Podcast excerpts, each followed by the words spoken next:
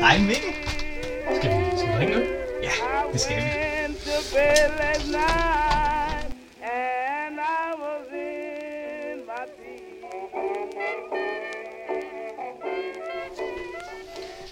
Så er vi her igen, Mathias, for sidste gang. yes. Episode 4, øh, i, eller sub-episode 4 af vores jubilæumsafsnit, som jo er der, fordi at man nu, hvis man tæller de sidste fire episoder som en, kan høre et afsnit af Øl og Ævl om dagen, fordi vi faktisk har lavet det i tre år.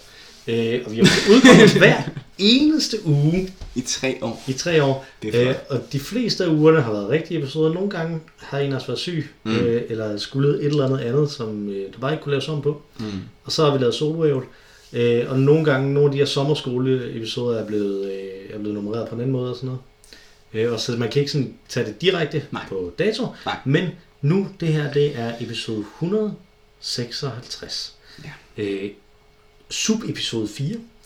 Øh, og det, som vi jo har gjort, det er at lave den her øh, øh, fire episoder lange øh, øh, episode, hvor vi, hvor vi drikker øh, four years anniversary beers fra Demosløjtel. Demosløjtel. Beer Engineers. Og nu er vi kommet til desserten. Og øh, Og vi er, indtil videre har vi været både 7 og 8 ikke? Jo. procent. nej, Øh, og ja, så 7 og 8 13. og 13, eller Og så 14. Eller hvad 13 det var den sidste. Ja. Øh, som var en, en stout, som var en fremragende stout. Fuldstændig. Altså, vi har talt dinner. om, det må være en af de bedste øl, vi nogensinde har drukket. Ja. Den der dinner stout, det, hvis man kan få fat i den, den er virkelig, virkelig god. Ja. Øh, og nu har vi sådan en des, øh, dessert, jeg vil lige vil sige desert, dessert, som er, øh, de er alle sammen et, øh, øh, et øh, stjernetegn også, Mhm. og stjernetegnet her, det er vandbæren, eller Ja. vandmanden. Mhm. Øh, og den er på 18 procent. Den er en freeze distilled double chocolate stout. Wow. Øh, og der er vand, barley, malted barley, oats, hops, yeast, så er der kakao fra Peru og Ghana i den også. Det her er jo... Og den kan holde sig længe. Den kan holde sig rigtig længe. Den sig til over 4.444 Øh, april. Men du har også april, ja. Men du har også her, du er oppe på 18 procent. Ja. Her er du beyond almindelig vin. Øh, her vil du være et sted, hvor du normalt taler hedvin. Altså mm. vin, som umiddelbart er tilsat alkohol. Og jeg tror kun det her kan lade sig gøre, fordi det er en freeze distilled stout. Ja. Så du udvider simpelthen, at du ud, du finder, ekstra, du finder nærmest sukker, der ikke var der i, i, øh, i frysningsprocessen, og lad dem gære med os. Det er fuldstændig vanvittigt. En 18% øl. Vi drak en øh, 13% lige før, mm-hmm. eller i sidste uge, alt efter om man, Ja, ja. øh, om man sidder her sammen med, sammen med os. ja eller og vi om- sidder over for hinanden, hvis man ikke er med på det. Ja, og vi sidder i Mikkels køkken i Randers i øvrigt, og har spist øh, øh, en starter, Ja, som var jo nogle oliven, og så har vi øh, og nogle, Nogle nogle snacks. chips, snacks, og så har vi spist øh, en suppe ja som forret. og en steg. Øh, og steg, og nu er vi kommet til isen. Ja, Som, Det er øh, vi, fordi det er en chocolate stout, så har vi fået at vide, at man skal have chokolademus, men vi vil jo have is, så vi har tredobbelt chokoladeis mm. øh, her, simpelthen. Øh, og det er italiensk selvfølgelig, gelato. selvfølgelig. Selvfølgelig, selvfølgelig. Fordi at øh, vi er begge to meget øh, glade for Italien. Ja. Sige det sådan. Jamen det er herligt. Ja. Øh, jamen, jeg, er jeg, jeg, jamen jeg er bare... Øh, Vi tør åben. Vi tager åben. Vi tager åben. Vi tager åben. Det er bare, det er fuldstændig vanvittigt. Denne her er altså 140 Oh, den er milliliter. Jamen, Den Ui. ligner, den ligner meget den anden, synes nej, jeg. den Nej, er, den er rigtig tykkere. tykkere. Den er tykkere. For en uge siden beskrev jeg det som maling. Det her er tjære. Det er det. Den, Det er det. den minder om en Limfjords Porter, den her. Men er jo noget stærkere. i Men er jo dobbelt så stærk. Ja. Næsten. Det er den. Jeg, jeg, Hold nu kæft. Mikkel, jeg er nødt til at tage et billede af øh, din, dit glas der. Fordi det er jo helt, det, det, er, jo, det er jo kulsort. Det, det er vi nødt til at øh, bevare til, til eftertiden. Ja. Skal jeg så lave over sådan, så du rent faktisk kan Ja. tage billederne? Tager et billede af dig, mens du tager billedet af Nu tager vi et billede. Sådan. Det kan være, det også kommer på, på på Twitter. Twitter. Eller andre øh, relevante steder. Meget, meget, meget, meget, meget mørkt. Det Godt. er utrolig mørkt. Lad os Skål skåle med på dronen. Hold nu. Skål. Skål. Åh, oh, du godeste. Ah, men Ej, og igen, for en uge siden, der sagde vi, det er jo chokolade. Det her, det er mørk chokolade. Det er 80% chokolade. det Hvor er hamrer der ind i hovedet. Det er sindssygt. Det her, det er Jeg jo... tror lige, jeg skal have noget af det her øh, tredobbelt chokolade for ligesom Jamen. at få chokolade på. Ja, for, at få- for at få renset det ud.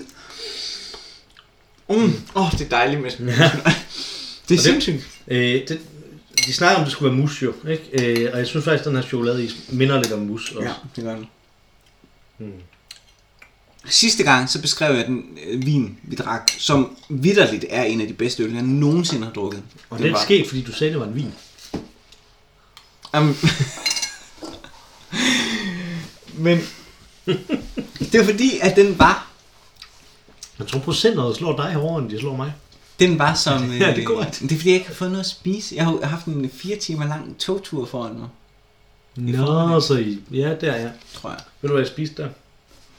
Nothing. Chokolade. Slet ikke skal løgn. Mørk chokolade. Mørk chokolade. Nej, men det kan godt være. Nej, men øh, jeg havde en øh, fire timer lang tog, tur foran mig mm-hmm. på det tidspunkt. Så fair nok. Anyways. Øh, jeg beskrev den som en Amarone. Mhm. Det der, det er en øh, portvin i forhold til en Amarone. Ja, det er rigtigt. Det er rigtigt. En portvin i forhold til en Amarone, det synes Ja. jeg er en ret god øh, beskrivning. Ja, man tør næsten ikke tage en øh, slurk mere end Nej, det er sindssygt. Vi har jo haft nogle aktiviteter i de her, øh, i de her shows og så videre, mm.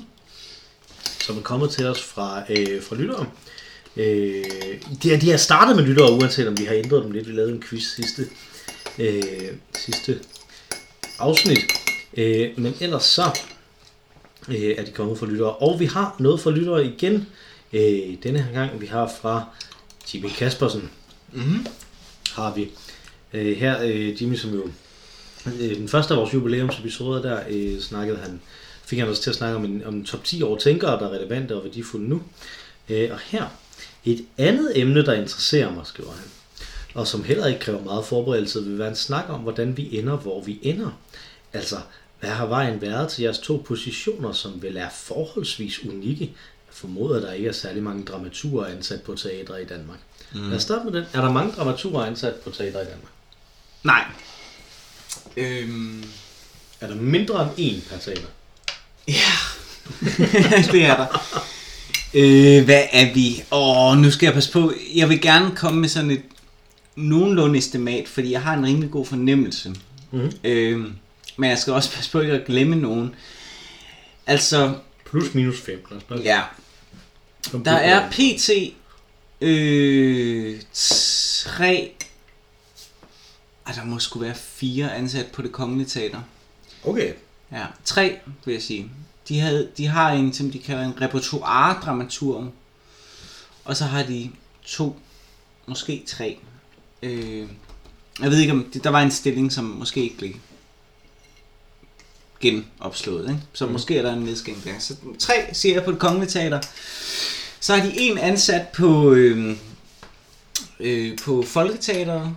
Så har de måske en øh, på Avenue. Nej, undskyld, på øh, Østerbro Teater. Det tror jeg sgu ikke engang, de har længere. Mm. Så har de måske en på Betty Nansen. Det ved jeg, de ikke har længere fast. Øh, så jeg vil sige, i København, der er der måske fire. Alt i alt. I Odense, der er vi øh, to. Øh, så er der to i Aarhus og to i Aalborg. Okay, så det er sådan noget, man gør ved de der store øh, provinsteatre.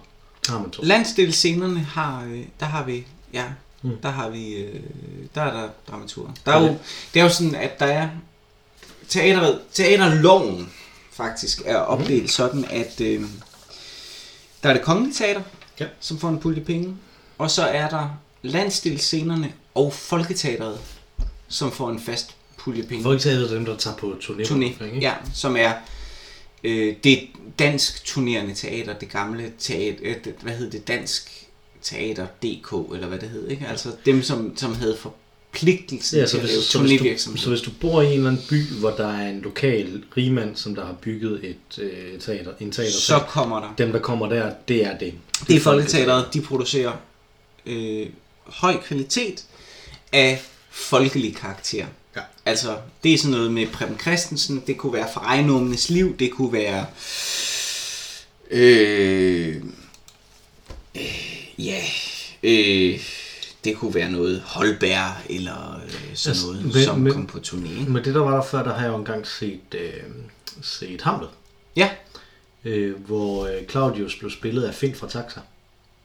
ja, Øh, og det var der, jeg opdagede øh, og fik det bekræftet, da jeg så ham i teaterstykke, at jeg er allergisk over for Finn fra Taxa. okay. Fordi jeg begynder at hoste, øh, når, jeg, når jeg er i samme rum som det er ærgerligt. Det er meget ærgerligt, når, når det er en teaterskuespiller jo. Øh, Ja, det er ærgerligt. fordi at- det er trist for ham også. Og han var helt vildt god som Claudius. Okay. Han, øh, den eneste anden Claudius, jeg har set, som der øh, rivaliserer med ham, det må være Stewart, Patrick Stewart, som jeg kun har set på film. Som jeg i øvrigt virkelig gerne vil have lavet spørgsmål til til vores øh, Fraser-quiz. Ja, før. ja. Men øh, valgte ikke at gøre det. Mm. Nå, ja. Men øh, nej, så vi er, vi er nok øh, under 20, vil jeg sige. Mm. I hvert fald øh, aktive dramaturger. Øh, Hvor mange bliver der uddannet for dramaturgi? jamen, da jeg blev færdig, der blev der optaget 35 eller 40. Ja, hvor mange kommer hele vejen igennem? Øh, Hvor mange blev færdige, da du blev færdig? Jamen, det er, jo, det er jo fandme svært. Fordi hvor mange bliver færdig? Man bliver jo færdig løbende. Fordi Ja. at man på det tidspunkt jo underskriver en eller anden kontrakt, og så skal du aflevere inden for 6 måneder efter. Da jeg afleverede, der var vi 6, tror jeg, der blev færdige. Mm.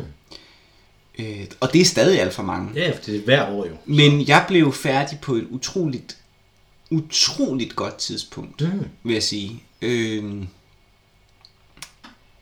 på min årgang var vi vel 3-4-5 stykker, som faktisk gerne ville være dramatur, som ikke ville være skuespillere eller dramatikere eller alt muligt andet. Mm.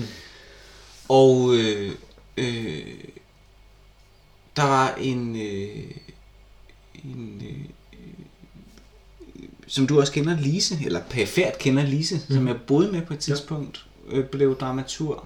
Øh, og så var der en, der hed Johan, som blev dramatur øh, på det kongelige teater, og jeg blev dramatur på Odense Teater. Øh, så det var ret meget, mange ud af, af relativt få stillinger. Ja, det og det. skyldes så noget, det er jo sådan, det der skete på det tidspunkt, det var, at øh, Odense Teater skulle skifte teaterdirektør, øh, og Aalborg Teater skulle skifte teaterdirektør, fordi det kongelige teater skulle skifte teaterdirektør, og de havde hentet direktøren for Aalborg Teater, og det betød, at der kom nogle ledige stillinger øh, en masse steder, og så nogle år efter, så skulle Aarhus Teater også skifte Så er det nok hentet den øh, direktør for Aalborg Teater, som der øh, som var direktør, da jeg var inde og se noget på Aalborg Teater. Højst sandsynligt. Så. Det er øh, meget sandsynligt, mm. det har været det. Øh, Som jeg ikke kan huske, hvad, hvad var de nu. Det Mm. er lidt underligt, fordi jeg blandede det sammen med noget, jeg var inde og se på Odense Teater, faktisk. Du så øh, Oestin på På Odense? Odense Teater, ja. Ja. Og det er noget alla det, det er sådan et pseudo-klassisk ting. Ja. Øh, men jeg tror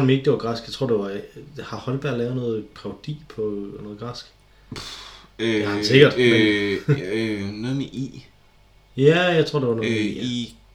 Ja, det har han. Ja, men det, jeg Ja. tror, det var den, jeg var Ja, okay.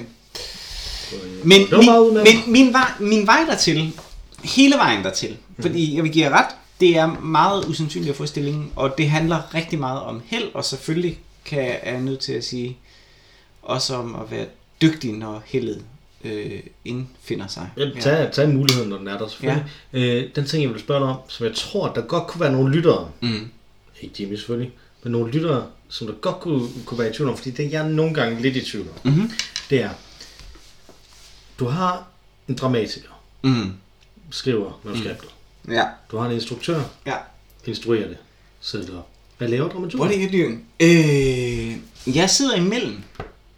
Ja, men i virkeligheden, det er faktisk det er ret, det er ret svært at, at beskrive. Mhm. Øh, og det er altid stor fryd ved frisøren og den slags, når man begynder Når man at... klipper dit hår også. Jamen, præcis. Bare beholde hatten på. Så. Øh, hvad laver en dramatur i grunden?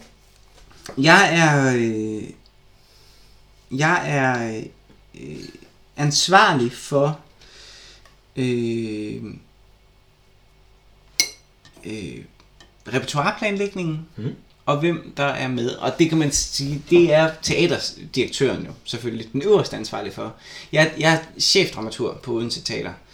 Øh, så jeg genererer rigtig meget sådan... Øh,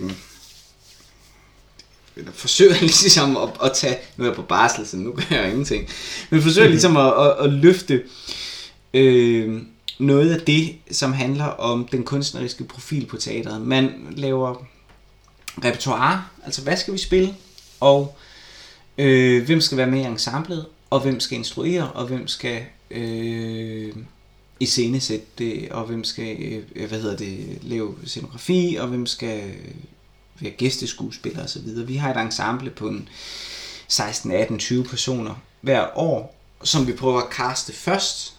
Øh, men det kan være, der er hutter, det kan også være, der er andre, der er mere oplagt til rollerne, og så skal vi også ud og hyre gæsteskuespillere og sådan noget. Mm. Det er ikke mig, der laver selve forhandlingerne, det er vores producent, der gør det. Men vi peger på, hvem de skal forhandle med. Hvis der er sådan noget Øh, så vi- casting der. Ja, der vil altid være noget casting og sådan noget. Også hvem der er i vores ensemble, det handler også om casting. Hvordan mm. går kabalen op, giver det mening? Det er ligesom at sætte et fodboldhold. Men bliver det lavet om hvert år? Øh, de kan ansættes ifølge deres overenskomst ned til et år ad gangen. Okay. Ja. Men gør man det typisk? Altså? Øh, typisk så ansætter vi dem ned til mellem et år og to år gangen. Hvad- hvad- Det er super fornuftigt. Ja. Fordi man Nå, jo, men det- men det er ligesom- det er bare super træls at være. Det er super, super øh, øh, udfordrende.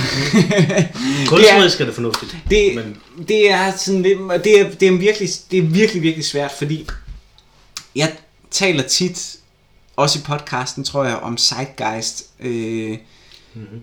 og det kræver en vis omstillingsparathed. Vi kan højst planlægge øh, et år til halvandet ud i fremtiden, for at have nogenlunde finger på pulsen med, at det vi faktisk også laver, så har en vis relevans. Øh, og vi vil jo mestendels have, at det vi laver faktisk er vigtigt for dem, der modtager det. Vi vil lave rigtig god kunst og lave relevant kunst osv. Ikke? Øh, men det har indflydelse på selvfølgelig, hvad vi kan lave og hvem der er med. Ja. Øh, og vi må tit desværre kassere rigtig, rigtig gode ting, fordi vi ikke kan få kabalen til at gå op. Ikke bare, hvem er med kabalen. Mm. Det er den ene kabale, vi sidder og arbejder rigtig meget med i løbet af et år. Den anden kabale er den store planlægningskabale. Vi har på vores teater tre scener, øh, som hver skal spille cirka 3-4 forestillinger om året. Og at få det til at passe sammen med hele apparatet, altså hvordan man producerer, hvor lang tid det tager fra en tegning kommer fra en scenograf til at det står på scenen, til at spillerne kan nå at komme ind i denne her scenografi og øve det op og så videre. Det sidder vi i repertoiret øh, og, og planlægger. Øh, og det er, en, det er bare et stort puslespil at få det til at gå op. Og der er rigtig mange trælse, sådan kedelige hensyn, som for eksempel, der er simpelthen ikke tid nok, mm-hmm. så vi er nødt til at vælge et andet stykke, mm-hmm. øh, som desværre en gang imellem øh, vinder over øh, kunsten. jeg sidder jo der, hvor jeg sidder. Jeg sidder på et erhvervsakademi, og en af de erhvervsakademiske uddannelser hedder logistikøkonom. Ja, Hvorfor kan en logistikøkonom ikke gøre dramaturgens arbejde? øh, fordi at øh, det er en del af det.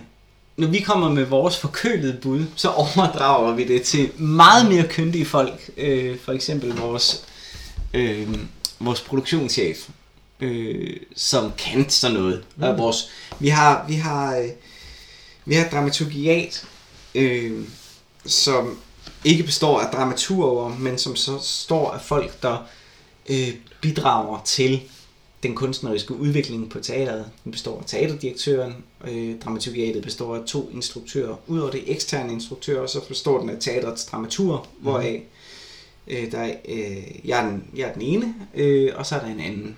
Øh, og, øh, og vi kommer som et bud på en sæsonplanlægning. Mm. Spædt bud. Når vi får en god idé, øh, så kan vi så tage det videre til producent, vores producent øh, og vores øh, produktionschef. Og de ved forskellige ting. Mm. Producenten ved rigtig meget om overenskomster, om skuespillere, Mhm. øh, sådan øh, tørre ting. Og produktionschefen, han ved rigtig meget om at producere. Så, så, så, du, Så de er, kan se på det. du er generalisten, der får specialisterne til at fungere. Øh, ja, det kunne man sige. Eller, øh, og det er så lige, jeg er jo alligevel niveauet under, for jeg er jo ikke teaterdirektøren. Mm. Så teaterdirektøren er den endnu mere generalist, som kan sige, fordi det er jo bare, det er jo bare en, en del af mit arbejde. Mm. Den væsentligste, øh, det, det er en ret væsentlig kontoragtig ting af mit arbejde. Det er Mhm. det, jeg laver. That's my day job. Men, men det, jeg laver om, om aftenen, når, når alle andre er gået hjem, det er jo at gå ind og se alle de ting, vi laver Mhm. i prøverne. Øh, følge prøverne, følge opløbende, som det hedder, op mod en premiere osv. Okay. Og give øh, feedback til instruktørerne. Og det øh, er som øh, teaterchefens forlængede arm. Altså der er man der som sparringspartner og modspiller, medspiller og modspiller til øh, instruktøren. Det lyder lidt som om, at det ikke kan være inden for 8 timer, det her. Det er det heller ikke. Øh, det er jo passionsborgen, som, som så mange humanistiske øh, fag er. Ja, og kunstneriske fag også. Det, det, var, det var ikke Men- for, for at kritisere det. Det var, det var, Men, var det er en, men der er, en, der er jo konstatere den det. fleksibilitet i mit job, øh, at, øh, at jeg kommer og går, som det passer mig, så længe jobbet bliver udført. Nå, men du bliver nødt til at være der, når de så laver de prøver. Det er klart, jeg er nødt til at være der, når de laver prøverne. Øh, Kommer du og går du ikke, når du vil. nej, Altså, ikke på det det er tidspunkt. det samme som at sige med, med mit job, ikke? Altså, jeg kommer og går, når jeg vil, men ikke når der er undervisning. Der bliver jeg nødt til at være der. Jo, men jeg kan arbejde hjemme resten af tiden. Altså, alt det andet kan jo ordnes. Og så, men sådan er det. Sådan er det. Jamen, sådan er det. Vil, vil, kunne du tænke dig at være teaterdirektør på et tidspunkt? Øh, og det er okay, hvis du siger nej. Det er Ja, et du ikke vil svare tav- på det her. ja, det er, tav- det er et tavligt spørgsmål, fordi det ved jeg he- det er tavligt ikke fordi det er et, et tavligt spørgsmål, men fordi jeg ikke ved det. Jeg har Mm. jeg har været øh, jo øh, Og jeg tror, vi skal, vi skal pointere her, at du er i midt 30'erne. Som er det tidspunkt, hvor man ikke ved, hvad man vil. præcis øh, og der er kommunalvalg lige om lidt, og jeg ved ikke engang, hvem man skal stemme på. øh, Måske overstået, når vi hører det her. Det kan jeg ikke regne ud. Og det kan jeg faktisk heller ikke runde ud. Jeg har, jeg har jo været øh, en situation, hvor at jeg har jeg har, synes jeg, rimelig meget indflydelse på, det, på den arbejdsplads, jeg Mhm. mm-hmm. arbejder på. Øh, I og med, at jeg er chefdramatur øh, på en landsdelsscene. Øh, og jeg har et, et halvt års tid været øh, konstitueret også i den stilling.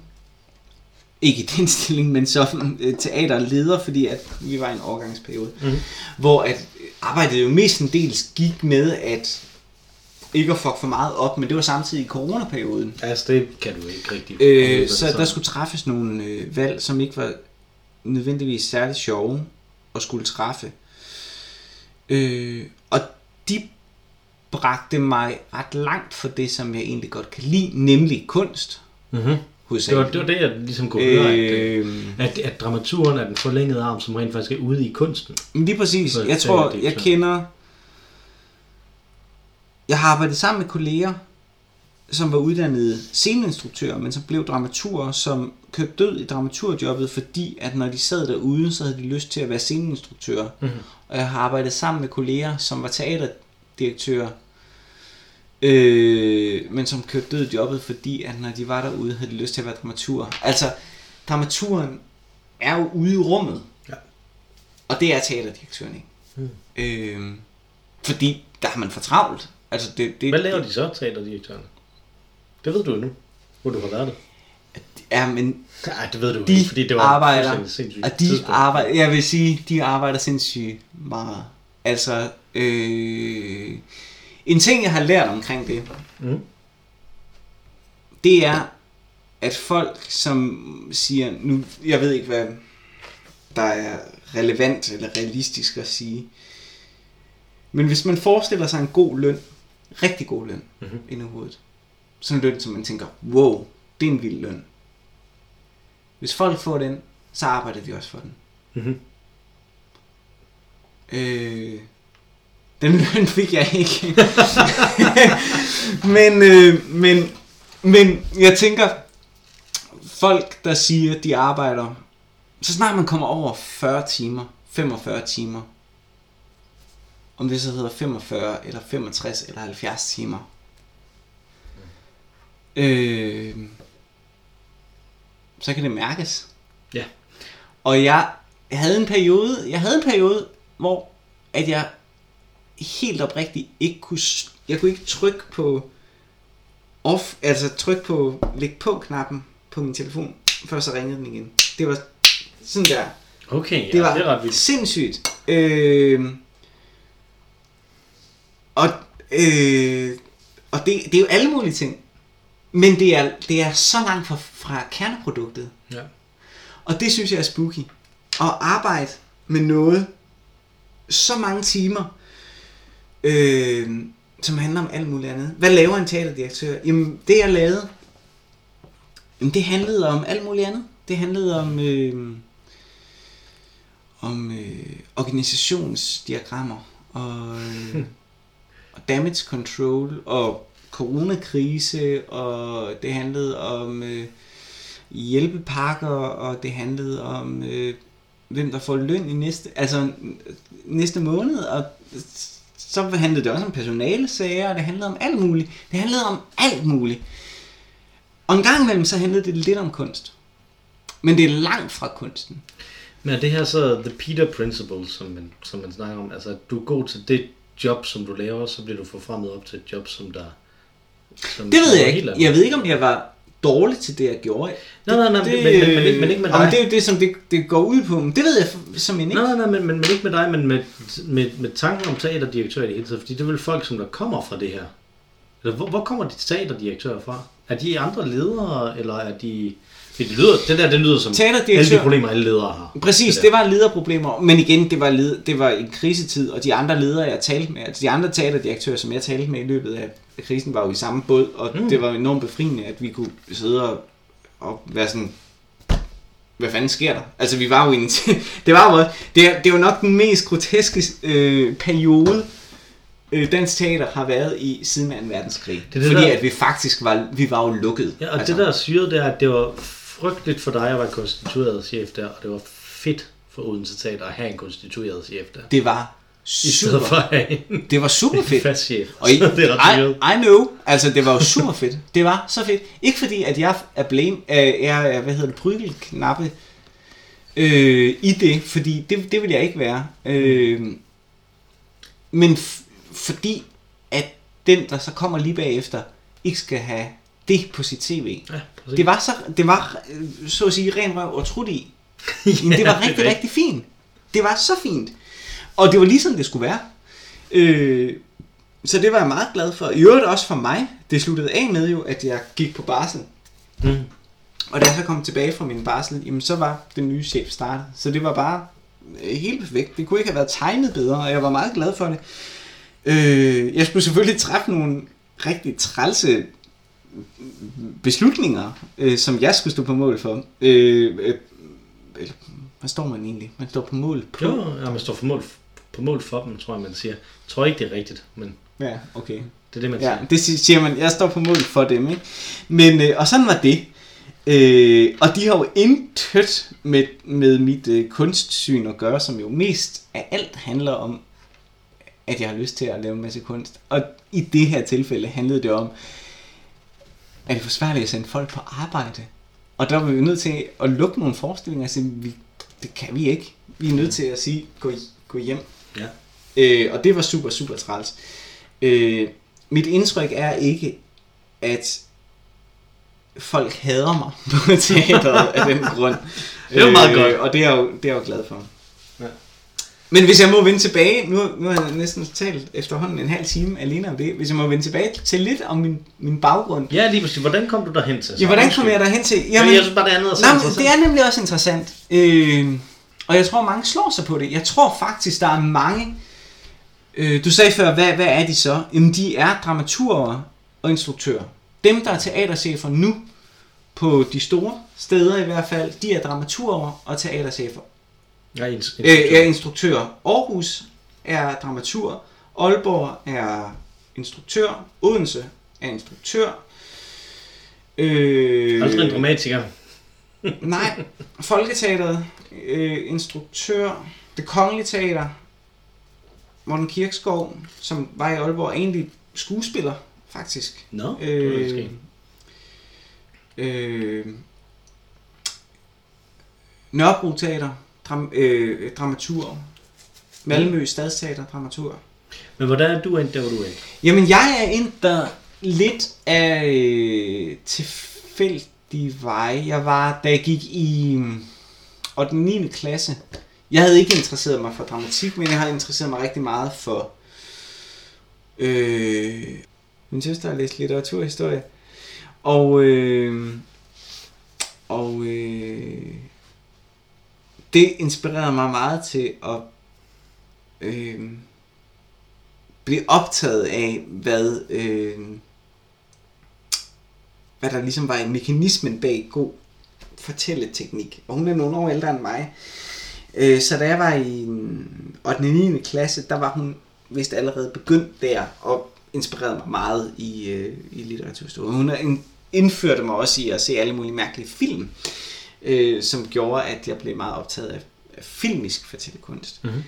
Øh, så da jeg var færdig med gymnasiet, slog jeg faktisk klat eller krone mellem, om jeg skulle læse dramaturgi, eller om jeg skulle læse øh, film- og medievidenskab. Og øh, den pegede sig på dramaturgi i Aarhus, frem for film- og medievidenskab i København. Og det var rigtig fedt, fordi så mødte jeg blandt andet dig, øh, og kunne flytte øh, op til Aarhus og læse dramaturgi. Øh, der med sådan en vis skepsis. Jeg vidste, jeg ville vide noget om, hvordan man fortæller historier. Øh, jeg havde været fuldstændig bjergtaget at se Folketeateret øh, øh, øh, for ejendommenes liv. Mhm. Øh, Jeg synes, det er virkelig stadig den mest fantastiske ting, der er med, at det er den ting, som der har sat dig på dit, øh, din sådan livsrejse. mm, Det har sat dig på de spor, som du har fulgt lige siden. Og jeg har set den samme forestilling, og synes ikke, den var særlig god. det er fantastisk. Og det synes jeg er helt vildt skægt, når Men vi det er er, så gode venner. smukt. Altså. Ja, det er ret smukt. Ja, jeg så den Karoline Mønster, Henrik Kofod, øh, Fejnomens liv. Mhm. Jeg blev blæst bagover, hvad monologer kunne. Det er jo et stykke, som kan jeg består af- Ja, ja, ja. Jeg kan godt se Der er en masse samtale, en masse sniksnak, men så var der nogle lange, lange, lange passager, som bare malede billeder. Og jeg kan huske, det er en, det er en af de første opgang, øh, opgang, en af de første gange, at jeg har den oplevelse at tabe mig selv i tid og rum. Mm. Og det er noget, jeg søger nu i teateret. Jeg kan vildt godt lide forestillinger, som er utrolig lange. Det er meget sjældent, man møder forestillinger nu, hvor jeg er teatermenneske, som er lange nok til, at jeg kan komme der til. Men hvis en forestilling er mere end fire timer lang, Sådan en tantrisk teaterforestilling. så kan jeg godt, så kan jeg godt dvæle. Altså sådan koble ud, fuldstændig tabe mig selv. Og så lige pludselig, så koble ind i historien igen. Mm. Og det gør ikke noget, man har misset noget. Det er ikke vigtigt. Det, der er sket i mellemtiden, det er, at du har fuldstændig misset, mistet din fornemmelse af tid og rum. Mm-hmm. Så det, du vågner op i, er øh, en øh, drømmesfære. Ja. Og du kobler ind i historien, så godt du nu kan. Fordi du er helt åben, du er helt ny i verden. Du forstår slet ikke den verden, du er inde i. Fordi det er så absurd. Så det er helt rent. Og det er så smukt. Og det har jeg oplevet nogle gange, og det oplevede jeg der. Blandt andet ved at koble ud af en historie, og så koble ind igen, og så lige pludselig var man inde i Johanne Louise Heibergs sjæleliv, som hun kranger ud. Jeg synes, det er en virkelig, virkelig smuk tilgang til det. Øh, fordi at der er anti-design. Ja, det er det. Fordi at, at design er hele tiden, du ved, hvor du er, du ved, hvad du skal gøre. Ja. Du skal hele tiden have det her at vide, ikke? Og der er rigtig meget kunst, der bliver lavet på den måde også, ikke? Altså, Ja. nu øh, jeg stillede der spørgsmål om Iron Man, ikke? Altså, øh, og hvis der er noget, man kan sige om Disney i det hele taget, Marvel er en underdel af Disney nu, ikke? Det man kan sige om Disney lige nu, det er, at de, de er bare så fucking effektive. Ja. Altså, det er derfor... Jeg, jeg, jeg synes, det er så absurd, når folk de, de øh, kritiserer Disney. Jeg siger, det er bare ikke særlig godt, og det er bare noget crap og sådan noget. Det er jo ikke, det, det er bare ikke rigtigt. Det er jo godt. Det, det bliver bare ikke bedre. Altså, vi har snakket, jeg ved ikke, om det var i den der podcast, eller en tidligere podcast i aften, men øh, ja, vi snakker om, at det er vigtigt at have et højt bundniveau. Ja. Og det er lige præcis det, der er problemet med Disney. Mm. De har et højt bundniveau, men de har et lavt topniveau. Så det er ret interessant, ikke? Fordi jeg har jo altid, og det var jo det, jeg sagde for nogle episoder siden, at øh, jeg synes, højt bundniveau altafgørende. Og det synes jeg generelt set også, hvis du sætter et fodboldhold, og jeg betragter det at sætte et ensemble lidt som at sætte et fodboldhold, så er jeg faktisk meget optaget af det. Men, øh, øh, men der møder det sin, øh, sit Waterloo. Øh, og jeg har tidligere talt i, i andre episoder om, øh, øh, om Freitag, men det var ikke ham, jeg vil sige, om øh, Skrib, som laver de her, laver de her masseproducerede øh, skuespil efter en skabelon, som jo selvfølgelig, fordi skabelon holder, har et højt bundniveau, mm-hmm. men, men der er ingen, ingen kunstnerisk integritet, eller sjæl, eller ambition. Altså, der er ikke andet end et højt bundniveau, og det kan man selvfølgelig heller ikke komme, komme langt ned. Ja, men altså, man slow and steady wins the race, but it wins no hearts and minds. Ja. Altså, Præcis. Det er meget interessant. det, jeg, jeg, jeg synes, det skal... Nå, øh, du havde set... Jeg havde set Frejnormens liv, og var Og derfor, derfor, plat og krone. og derfor blevet øh, klar over, at jeg må, var nødt til at beskæftige mig med, øh, med, øh, med en eller anden form for fortællekunst, og var blevet optaget af film og så videre, slog plat eller krone, kommer ind på dramaturgi, og bliver der fuldstændig blæst bagover. Sådan at jeg i, i løbet af meget få måneder er klar over, at filmmediet er teatermediet fuldkommen underlegen. Og den holdning har jeg desværre stadig. Øh, Og der vil ikke være nogen, der kunne tælle mig fra det. Jeg har stort set ikke set en film i... Jeg var virkelig into film, og det ved du. Ja. Øh, men jeg har stort set ikke set en film de sidste øh, 10 år. Det interesserer mig virkelig ikke. Øh, og det kan være, at jeg skal drages, øh, hives tilbage derind. Men, øh, men filmen... Mange år endnu, i hvert fald. Altså. Ja, heldigvis. Men, men filmen manglede for mig år på banen. Det var helt klart et nyt medie. Teatret havde haft tid til at teoretisere om sig selv og definere sig selv som kunstform. Det havde filmen ikke. Øh, så det var ikke så let at tale med som medie. Øh, det var sådan, Spændende. det kunne udfordres ved at lave hissig klipning eller sådan noget. Det var sådan uinteressant for mig. Jeg vil hellere ud, udfordre mere i, i noget substans. Er der... Øh, er der f- altså, film er meget båret af trends. Mm. Ligesom rigtig meget af sådan noget... Øh, er sådan en popkultur, jo er, ikke? Altså, Mm. er, er teater ikke på samme måde båret af trends, fordi de har den her ballast, eller hvordan? Nej, den sidste teatertrend var tilbage i øh, begyndelsen af nullerne, hvor man havde sådan postdramatisk teater, som vi er ved at løbe ud af nu. Hvor at teatret havde et opgør med den dramatiske tekst, Okay, øh, og begyndte, fordi at den dramatiske tekst pegede på strukturer i samfundet, som havde en, en mere værdi. Men det er så også øh, 15 år siden, ikke? Altså, hvor, 15-20 år siden, og det hvor- passede ind i et samfund, og man har ikke rigtig vidst, hvad man skulle nu. Jeg ved faktisk personligt ikke præcis, hvor teateret står lige nu, andet end at jeg kan konstatere, at det her postdramatiske teater er ved at være bedaget. Ja, og hvis man ser på Øh, film, så var trends 5 år. Eller sådan, Præcis, højst. Ja. Ikke? Øh, Det er det super film, som var for evigt. Ja. Men, they wish. øh, det, øh, hvor lang tid det har været. Det har varet vildt Det lang tid. Det har varet vildt lang tid. Så havde vi Iron Man før. Ja. Den er fra Ja. 8. Ja, det er vanvittigt. Det Det er faktisk ret, det er ret lang tid. Det er ret lang Det tid. er bare blevet. Ja. Og det er igen, fordi bundniveauet er så fucking la- højt, ikke? Altså. Ja, lige den er den så ret lav, ikke? Men, men... Nå, men så begyndte jeg at læse dramaturgi. Iron Man 2, så.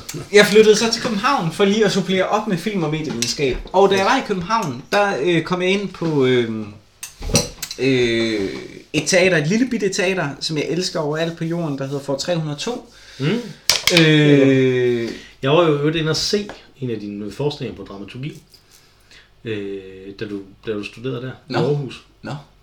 Kan du ikke engang huske, at jeg var inde og se den? øh, på, for 302? Nej, nej, i, vi, vi, På kasernen? dramaturgi. Ja, på Nej, det kan jeg kasernen. faktisk ikke huske. Øh, du, Nu? ja, du har sådan en... Ja, lurer, ja, lige Okay. præcis. Der er en, der er en plakat. Ja, ja. Der. ja. Øh, og jeg synes, det der var interessant, det der var interessant ved det, det var, at øh, du havde den samme intensitet, den samme forvirrede intensitet, som jeg kender fra øh, musikere, Nå.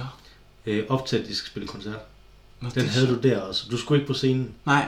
Øh, og det var det, jeg, jeg, jeg bed mærke i der. Det var, at du skulle ikke på scenen, men du havde stadig, som om du skulle performe Åh, det er sjovt. øh, på det tidspunkt. Det var der, jeg tænkte, okay, det der, det her, det skal Det brænder han. han for. Altså, det skal han nok, Ja, det er ikke? sjovt. Altså, Ja, øh, og, og, så, så siden der har jeg bare accepteret det, ja det er om man sjovt. så må sige, ikke? Altså, og, og du har haft de her andre ting, som der er kommet, de her, nu for eksempel nogle får, ikke? Altså, som, Ja. ja. som jeg også kan huske, Ja. at du har snakket meget om, ikke? Ja. Altså, øh, og, og nogle af de andre store ting, som du har lavet, ikke? Ja. Altså, øh, og, og lige siden det der, så, så tænker jeg, det er da det, han skal, så der er ikke nogen grund til at stille spørgsmål. Men, og det er meget sjovt, fordi jeg tror, hvis man sidder ved siden af mig øh, til en premiere, så er jeg virkelig et sort hul. Jeg tror ikke, jeg er sjov at sidde ved siden af, fordi at jeg vil sidde, nu kan I ikke se det, men jeg vil sidde, jeg vil sidde sådan her. Jeg er sådan helt knyttet sammen. Fuldstændig op, op brænde Som ind hele din krop er en knytnæve, der bliver Ja. sluttet sammen. Ja. Altså. Det vil jeg gøre. Jeg synes, det er så behageligt. Og til, til forpremiere, jeg sidder jo og giver noter til instruktøren, øh, øh, ud igennem alle de gennemspilninger, de har med publikum på osv. Jeg forsøger at sidde så langt væk, for jeg kan ødelægge oplevelsen for nogen, fordi at jeg jo lever meget, meget med. Mhm. Øh, jeg ved ikke, om jeg er empatisk som person. Det tror jeg egentlig ikke, jeg nødvendigvis er. Nu har vi talt om, om det ord tidligere i aften. Ja. Øh, må, må men jeg er meget... Det tror jeg ikke, du er, nej. Nej, men jeg er meget analytisk. Nej, det tror jeg faktisk heller ikke, jeg er. Men jeg er sindssygt Du- analytisk. Jeg er sindssygt god til at se ting. Og de to ting kan jo ligne hinanden en gang imellem. Så nogen kan måske op. Det er man kan, man kan pass off one as the other. Altså, ja, øh, men det tror jeg simpelthen ikke, jeg er. Jeg tror ikke, jeg er særlig empatisk. Men jeg, jeg er ret god til at se. Mm. Jeg har gode øjne. Øh, det tror jeg er min, min største force. Øh, også væsentligt bedre til at, end til at læse. Mm. Rent, øh, rent faktisk. Øh, øh. Så kom jeg dertil, mødte en instruktør. Vil du sige nummeret igen for hvad? For 302, det passer faktisk ikke. Det, det der skete, det var, at jeg flyttede til København med en af mine medstuderende, som havde fået den idé, at hun ville dele flyers ud til alle instruktører, eller til alle teatrene i øh, København, om at der var dramaturgistuderende, hvis de havde brug for instruktørassistenter. Mm. Øh, og for tre, nej, Nørrebro Teater tager så kontakt til hende, og spørger om, det, det var teater, det, det ville de da gerne. De havde allerede, eller hun havde allerede et øh, job, øh, men hun anbefalede så mig, så får jeg job på Nørrebro Teater med en instruktør, som så senere kommer ned på for 302 og hiver mig med der, fordi hun var glad for mig. Jeg er dernede en masse år, faktisk. Øh, øh, så laver de en forestilling på et tidspunkt, hvor at der kommer en instruktør ind, som i løbet af øh, opøvningsperioden øh, så får job som øh, teaterchef på Odense Teater. Mm. Som så siger, han har i senere slået den her stilling op, om jeg ikke havde lyst til at søge den, fordi han synes, jeg var rigtig god. Øh, Så søger man den så søger man den. Øh, og det var en, det var en stilling som øh, noget andet øh, på Odense Teater. Øh, jeg søger den, får det. På min første arbejdsdag siger deres dramatur så op. Okay. Så siger han, hey, men du er dramatur. Vil du ikke være dramatur? Og så øh, var jeg dramatur. Hvad var den anden stilling? Jeg var øh, leder af U-teater, deres øh, Åh, ungdomsscene. Ja, det kan jeg faktisk Og det fungerede som det i, ja. i dobbelt job øh, de første par år. Det var nok der i virkeligheden hele mit liv, jeg har arbejdet allermest. Det var de første par år. Det er, det er nok ikke helt forkert, at de fleste starter på den måde. Men det er ret sjovt, det er der, man får allermindst i løn. Men det er nok der, man arbejder aller, aller, allermest. Men jo mindre og arbejder mindre og mindre og får mere og mere i løn. Det er meget mærkeligt. Så. Er men øh, og så sådan kom jeg så derind. Øh, så det er noget med held, og selvfølgelig også vil jeg våge at påstå, at øh, bevise sit værd, når, øh, når man har muligheden for det. Men Hvordan beviser, kan du sige et tidspunkt, hvor du har bevist dit værd? Så. Hvordan ser det ud, når man er dramatur, at man beviser sit værd? Nu er det jo ikke nogen konkurrence, men jeg synes, jeg beviser mit værd, hvis der er en instruktør, som i en eller anden feedback kan synes, at det er et mega godt samarbejde. Mm. Jeg har øh, med få undtagelser arbejdet sammen med de bedste øh, og vigtigste instruktører i Danmark efterhånden. Ikke? Øh, og de har generelt de har været glade for mig. Altså, min, den feedback, jeg ligesom har fået, har været, at folk har været glade for at arbejde sammen med mig. Og det synes jeg jo er virkelig, virkelig dejligt. Så det er ikke et, nu skal jeg gøre det her, det er et, jeg skal gøre det hver dag. Jeg er, øh, jeg er serviceorgan Mhm. mm-hmm. for kunstnere. Jeg, jeg er ikke kunstner. Mhm. Jeg øh, skal nøde og føde øh, stor kunst. Mm-hmm. Øh, så hvis de kan løses med noget, så er jeg rigtig, rigtig, rigtig godt tilfreds. Jeg har ingen intention om at øh, stjæle noget øh, spotlight.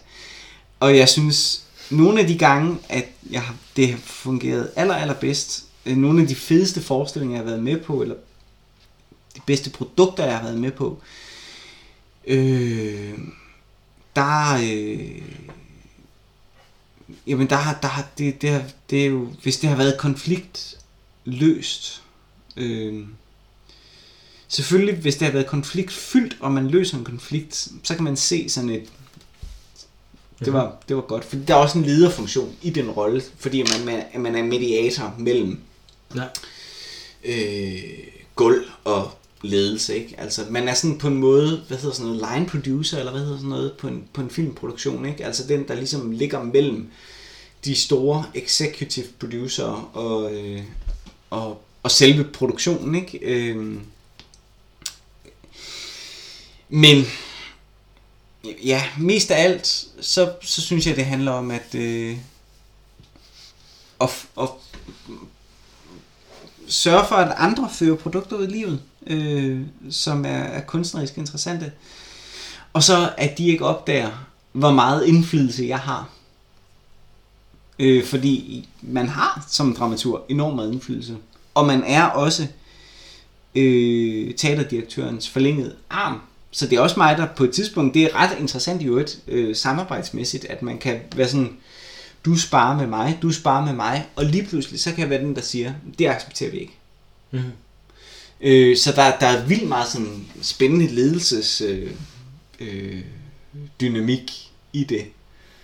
Men øh, ja. Det er faktisk en ting, jeg har tænkt over, fordi, vi, fordi vi snakkede om i en, i en podcast øh, tidligere, øh, omkring ledelse, og, og, og, og hvordan, hvordan noget andet var ligesom ledelse. Ikke? Mm. Og jeg tror, at der er, ret, der er et ret stort problem, hvor folk giver sig transfer of skills. Øh, og, og forstå, at, at det, du har lavet, kan overføres til ledelse generelt Mm. for eksempel, ikke? Og det, jeg har lavet, kan overføres til ledelse generelt også, ikke? Altså, Ja. øh, og, og, og, med undervisere, fordi jeg kommer fra undervisningsverdenen, ikke med undervisere generelt, Mm. og se det, at, at, at det også handler om ledelse, og, og, og få, altså, Mm. Som, som personalleder prøver du at få dit team til hele tiden at blive den bedste version af sig selv, ikke? Altså, Mm. mm. I hvert fald en måde at, være, at lave ledelse på, ikke? Altså, øh, og, og det er det samme, man gør med studerende på mange måder, ikke? Altså, og den transfer, den tror jeg, at øh, rekrutteringsbureauer for eksempel har enormt svært ved at se. Og, Og det kan jeg også godt forstå, fordi det kan Ja, måske heller ikke fra. Altså min, min, øh, min øh, kredit er jo også øh, ophobet i min viden om teater. Mm. Så, så man kan sige, det er naturligt, at dramaturen er den, som har en eller anden vis øh, indflydelse på et teater, fordi de har en teaterteoretisk baggrund, som rækker ud over teaterteoretisk baggrund, som rækker ud over det, som skuespillere og instruktører for eksempel Men har. er, men er det stadig sådan, fordi at, at, at mit indtryk har været, da jeg bevægede mig fra universitetet til, til arbejdsmarkedet, det var, at på universitetet handlede meget om, hvad, hvad ved du? Og på arbejdsmarkedet handlede det meget om, hvad kan du? Kender du den Nej. distinktion Nej. overhovedet? Den er slet ikke hos, Nej. i din sfære. Øh, åh, hvad kan du? Nej, nej, det gør jeg faktisk ikke. Hmm. Men det Ja, kan det også spændende. skyldes, at jeg er uddannet, hvorfra jeg er. Ja, ja, Fordi der, der, er, forskel, der er forskel på, hvordan, om der, hvor meget praksis... Altså, jeg vil sige, den uddannelse, jeg har, eller fra det uddannelsessted, jeg har på det tidspunkt, det er muligt, det henter sig, fordi det efterhånden er 15 år siden, jeg blev færdiguddannet. Agtigt. Det er det jo. Mm. Ej, det er det ikke. 10 år. Ja, 10, det 10 tror jeg år. også mere 10 end år. 15, ja. 10 år. Øh, så jeg ved det ikke helt præcis, men på det tidspunkt, der var det sådan, at det var en ret... Øh, der var meget praktik involveret i det. Mhm. Øh, og det er vigtigt. Og jeg vil sige, alle de, jeg gik på et institut for æstetiske fag, som ikke findes længere. Men på mit specifikke fag var det at have praktik meget, meget vigtigt. Mhm. Men det var ikke en del af instituttets øh, generelle sådan øh, princip og opfordre til praktik. Og det synes jeg var skandaløst. Det tror jeg har ændret sig. Det i hvert fald ændret sig generelt på universiteter. Fordi- det meget mere det. Jeg vil sige, hvad jeg har lært på universitetet var... Hvad bruger jeg min dagligdag? Jo, men jeg bruger måske 50-50. Mm. Max. Og det er ikke fordi, at det er et trumfkort, det jeg har lært på universitetet. Altså, det, er- det er virkelig vigtig, vigtig viden, og specielt basisviden, teaterhistorie for eksempel. Sindssygt vigtigt at kunne teaterhistorie. Mm. Sindssygt vigtigt at kunne øh, studium generale, altså generelt perspektiverende øh, ting, og sindssygt vigtigt at kunne lave en bred analytisk øh, læsning af ting. Men mest af alt, trods alt, som samlet felt, er det der at kunne forstå det sprog, som du arbejder i. Ja. Og sprog er, øh, er spag, øh, fagspecifik. Ej, nu har jeg talt en time.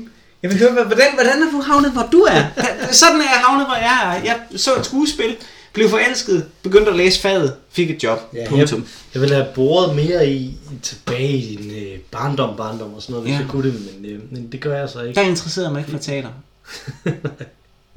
Slut. Punktum. Punktum. Øh, hvordan er jeg der, hvor jeg er? Øh, jeg tror, et godt sted at starte, det er i 9. klasse. Okay. Øh, ja, det er et godt sted at starte, det ved jeg ikke. Før 9. før 9. klasse, før 9. klasse, hvis man skulle tage noget, som der var interessant, Ja. det er altså bare det, at jeg havde spillet computerspil, og jeg havde spillet rollespil Ja. før. Øh, og i, øh, i 9. klasse, der erklærede jeg over for mine forældre, at jeg havde tænkt mig at gå på HF. Min storebror, som er 10 år ældre end mig, gik på HF. Nå, okay. Øh, og det var grunden til, at jeg tænkte, det, det gør man jo. Altså. Øh, og min far, han, øh, som selv har gået på HF i sin tid, sagde til mig, Det gør man ikke. du skal ikke gå på HF. What? Og så sagde jeg, nå. Øh, og som han har sagt til mig øh, senere, det, det er den eneste gang, jeg nogensinde har, har, har sagt, at jeg synes, Det- noget, du synes var en dårlig idé. Nå. Det, når jeg tænker tilbage, så er det egentlig meget rigtigt. Altså, Ja. sådan ting, sådan store livsbegivenheder. Ja. Det er det eneste gang, han har sagt, sådan, det var en dårlig Det, idé. det skal du ikke.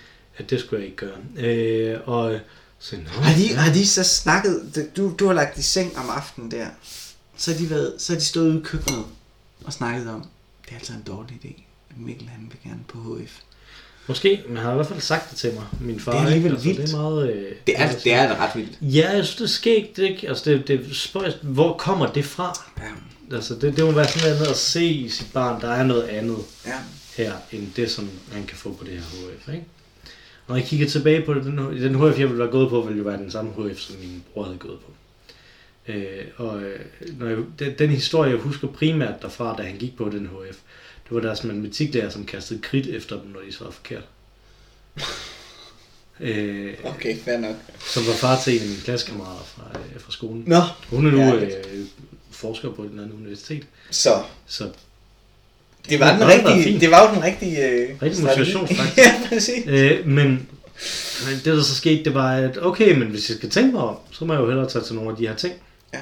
som der var ikke? i sin tid, øh, der, øh, da jeg skulle konfirmeres. Så tænkte jeg, okay, men hvis jeg skal konfirmeres, så bliver jeg nødt til at læse Bibelen. Ja. Og så læste jeg Bibelen. Sådan som 12-13 år. Og det er jo fantastisk. Det er fuldstændig absurd ting at gøre. Det vil jeg virkelig ikke anbefale 12-13 år at gøre. Så læste jeg Bibelen, og så tænkte jeg, I don't know about this. Øh, og så gik jeg til en gudstjeneste. Jeg gik op og Så tog, var du- gik op og tog nadver Nå, okay. øh, der. Øh, og så tænkte jeg, det her det er ikke mig. okay. Øh, og så øh, besluttede jeg mig for, at jeg ikke skulle konfirmere sig. Det var sådan lidt det samme, så jeg, okay, nå, hvis det ikke bare er den her vej, Ja. hvis det ikke bare er det, jeg skal, så må jeg hellere undersøge det. Og så gik jeg til øh, introduktionsting de forskellige steder. Ikke? Øh, sådan var der. Jeg kan ærligt talt ikke huske noget for andet end gymnasiet. Og ved gymnasiet, vi så var på Silkeborg Amtsgymnasium, som det hed dengang. Ja. Engang, det var øh, Jeg gik også, jeg gik det, også på var- Amtsgymnasium. Ja, det var eftermiddagen, der var et amt. Ja. Øh, ikke? Øh, og deroppe fandt jeg ud af, at man kunne have latin. Ja. Og ikke bare sådan, man fik latin, og så kunne man også have latin på højniveau. Mm. Og græsk på højniveau. Mm. Øh, og jeg ved ikke hvorfor, Men det er men det tiltalte mig helt vildt. Og Havde I rejst meget i Italien eller Grækenland? Jeg havde aldrig været i Italien på det tidspunkt. Jeg havde været i Grækenland en gang, hvor øh, jeg var med mine forældre på Rodos, øh, og hvor de sagde, nu skal vi op på Akropolis Ja. i Rodos, og jeg sagde, det gider jeg kraftet ikke. Nå, ej, hvor er det Øh, sjovt. Og jeg blev trukket med det op på Ej, det Akropolis. er løgn. Og Det, resten- se, det vidste jeg ikke om dig. Og resten af den øh, ferie, der blev jeg på hotelværelset Nej, og spiste baked beans, mens de var i poolen og sådan noget. Jeg gad ikke nogen steder. Ej, hen. hvor er jeg det var, jeg sjovt. var et frygteligt barn. nej, hvor er det sjovt. Nå, det kan jeg godt forestille mig. Altså, jeg var et frygteligt barn, ja. ja, ja Men, sikkert. men ikke at du øh, på den måde afviste Akropolis. Og jeg synes, det var super kedeligt. Jeg var bare gammel sten. Altså. Øh, Jo jo, men som din mor selv har sagt, et sten med en hul i, det er en ko. det er rigtigt. Det var. Men det, jeg var ikke interesseret i køer. Nå, okay. Øh, og jeg var ikke interesseret i gamle sten der og sådan noget. Øh, og så kom jeg på, øh, øh, på gymnasiet. Øh, og jeg fik en ganske udmærket græsklærer, øh, da jeg kom i 2G. Øh, men min latinlærer var sublim. Okay. øh, som hedder, øh, hun hedder Margit. Øh, og øh, mange, hvis, hvis der er lyttere derude, som der har haft latin, I Silkeborg. Nej, i det hele taget, okay. på gymnasier, så kender de måske sådan en lille, et lille hæfte med, øh, med forskellige bøjninger og forskellige grammatiske, grammatiske ting, som man får, inden man får den rigtige sådan, grammatikbog. Og det har hun lavet, Nå. øh, som blev distribueret mange forskellige steder også. Og sådan noget. Var, hun var ret stor i sådan, de der øh, kredse. Mhm. Der. Øh, og jeg, jeg, jeg var skudt i det. Det var fantastisk. Og jeg elskede latin, og jeg elskede græsk. Så man skulle tænke, at jeg ville læse klassisk filologi, Ja. når man gik videre derfra. I løbet af min gymnasietid, så havde jeg, øh, så havde jeg læst bøger af Johannes Lyk. Øh, og en af de bøger, jeg havde læst, var Kierkegaards Univers. Ja. Jeg tror, jeg har snakket om det før her. Men Kierkegaards Univers af Johannes Lyk laver noget, som, som Kierkegaard ville have hadet, at han gjorde. Nemlig en systematisk inddeling af forskellige typer Ja. øh, af, af Kierkegaard figurer, som Ja. har dannet skole siden, ja. så man kan Som finde, man bliver undervist i som man bliver undervist i, på, og som man kan finde mange steder. på gymnasiet. Og jeg er ret sikker på, at det er Slyk, der har Ja. der er oprindelsespunktet ja. til det. Øh, øh, med at At der er jo noget i enten eller. Men det går helt amok. Ja, ja, nemlig.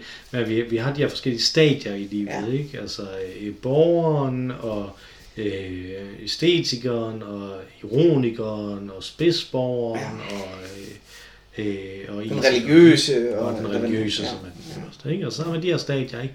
Ja. Øh, og det er, det er jo en af de ting, som Kierkegaard gør op med Hegel, omkring, ja. at han ikke vil have det her system. Jo, Ja. altså. På det grundlæggende set er det det, Ja. Hegels, Hegels elever gør op med Hegel omkring, det er, at de ikke vil have det her system. Ja. Det er det samme Marx gør med Hegel også. Hvilket er absurd, fordi at dem, som der så kommer som marxister bagefter, laver de her sindssyge systemer. Ja. Men, men Marx grundlæggende set, Man, har, jo- man, man, man, man kunne bruge utrolig lang på, øh, tid på at kritisere Hegel. Men det er der ingen grund til. Nej, nej, nej, men, jeg, Fordi vi skal videre. men det jeg siger, det er bare, og jeg synes, det er interessant med Mark, fordi han netop, fordi at hans efterfølger gør det her, ikke? Okay, Så jeg synes, jeg det er herligt, at- Mikkel. At, Du, at, du sat har- et... Nu, nu skal vi snakke om det her i en halv time. Det har du lyst til. Blikket.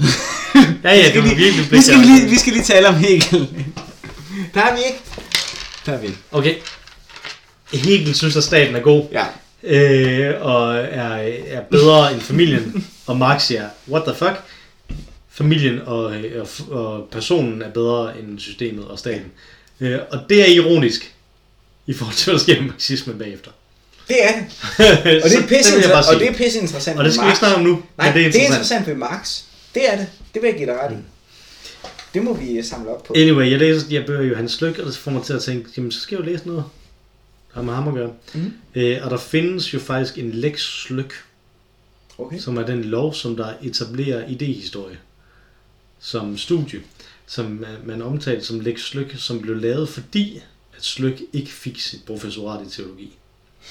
Så skulle han have et professorat i et andet fag, og så oprettede man faget idehistorie, Mm. fordi det var det, han gerne ville.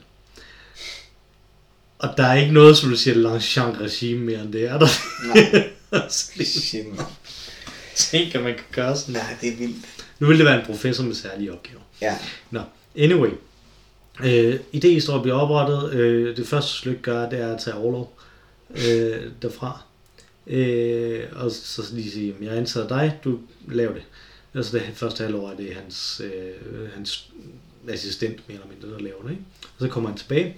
Totalt kaos og, øh, og konflikt mellem ham og alle de marxister, som der er kommet ind på det, Ja. ja. fordi det er i slutningen af 60'erne. Ja. Øh, det er jo noget, som jeg har snakket med ham, der så var professor, da jeg kom på idehistorie, Jens, Ja. om, øh, som faktisk havde dårlig samvittighed over, hvor ringe de behandlede Slyk. Nå, okay. Fordi Slyk jo i den grad var en kapacitet. Ja. Øh, og, og hvis man kigger på hans biografi i det hele taget, så var det ikke et godt tidspunkt i hans liv, det her. Anyway. Jeg tænker, jeg har læst de her bøger af Slyk, jeg må på idehistorie. Hvor er der idehistorie? Jamen, der er det i Aarhus, det er en sted, der er det. I Danmark. Ja. Det er i Lund også, men øh, jeg kan ikke forestille mig at læse andre steder end i Danmark. Øh, så jeg øh, vil flytte til Aarhus, Mhm. øh, og øh, er så heldig, at øh, mine forældre køber en lejlighed, som jeg kan bo i. Øh, fordi at jeg er privilegeret på den måde. Mm. Øh, og flytter ind der sammen med, øh, sammen med en af mine veninder fra øh, gymnasiet.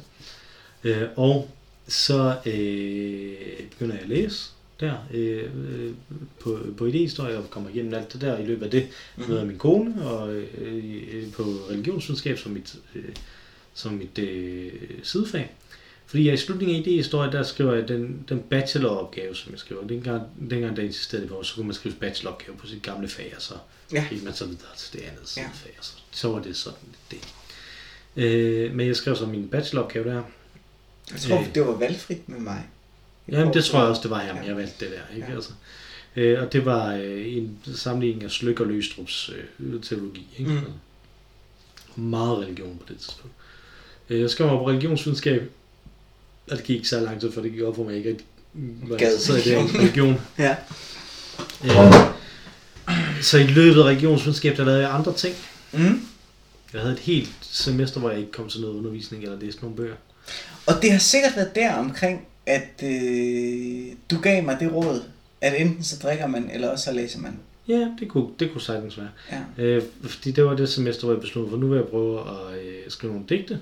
Ja. Øh, og af en eller anden absurd grund tænkte jeg, at den eneste måde, jeg gør det på, det er ved at have et kontor hjemmefra. Et andet sted, hvor jeg så kan skrive de her digte. Så jeg lejede mig ind i et, i et kontorfællesskab. Nå, kontor væk hjemmefra. Ja. Okay. Øh, så jeg lejede mig i et kontorfællesskab. Ja. Øh, og det øh, lavede det hul i mine øh, finanser, som der har været lige siden. Er det rigtigt? Ja. Ej. Øh, ikke at jeg skylder nogle penge væk Nej, nej. på den måde, men jeg skylder det til, til banken, fordi Ja. jeg tog, ja, jeg er jo kassekredit, det kan jeg sagtens. Ja, ja. sådan noget. Jeg tjente ingen penge overhovedet i det halvår, jeg var der. Nej. Selvfølgelig gjorde jeg ikke det. Jeg har intet imod nogen af dem, der var involveret, men det der er interessant, det er ikke, altså, jamen, jeg havde i mit hoved, at jeg skulle have et sted, jeg kunne gå hen. Ja. Det kan jeg så betale for, at, at det gav mig ingen penge overhovedet. Jeg havde ingen plan for, hvordan det skulle give mig nogle penge Nej. overhovedet. Så man vidste noget, så havde der en plan for det. Altså. Ja. Det var åndssvagt. Min tanke var bare, at jeg ville skrive nogle digte, og det kunne jeg kun gøre andre steder. Ja. Idiotisk. Men jeg skrev mange digte. Men det var fair nok. Du var ung. Ja. Ja. Jeg har altid skrevet mange digte. Det er en del af det, som der ikke er med i det her. Øh, min sådan kunstneriske side i det. Fordi sideløbende med det her, der skriver jeg digte, der skriver sange, og ud spille, og ud at læse op og sådan Mm. ikke? Altså. Jeg kommer til slutningen af universitetet. Mm. Øh, og der øh, bliver man indrulleret øh, i øh, noget, som der på det tidspunkt, jeg ved ikke, om det stadig findes, det håber jeg ikke, der var der et workshopforløb, som hed Karriereværkstedet. Øh, og jeg øh, var der, og jeg læste idehistorie, og havde læst religionsvidenskab, øh, og jeg havde mødt min kone, mm. som havde læst religionsvidenskab, hun havde læst litteraturhistorie Mm. tidligere. Øh, og øh, så, så vi mødte hinanden, og, og vi tog så på det her kursus sammen, fordi vi blev færdige omtrent samtidig. Øh, og så kom der en fra vores fagforening, øh, Dansk Magisterforening, øh, og sagde, at bare rolig, det her det var lige i finanskrisen, lige omkring 2008, ikke?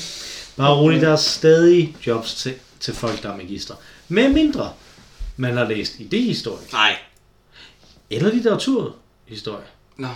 eller religionsvidenskab. Så, Og så I, kigger vi på hinanden og tænker, det, er, det er alle de tre fag, vi har læst.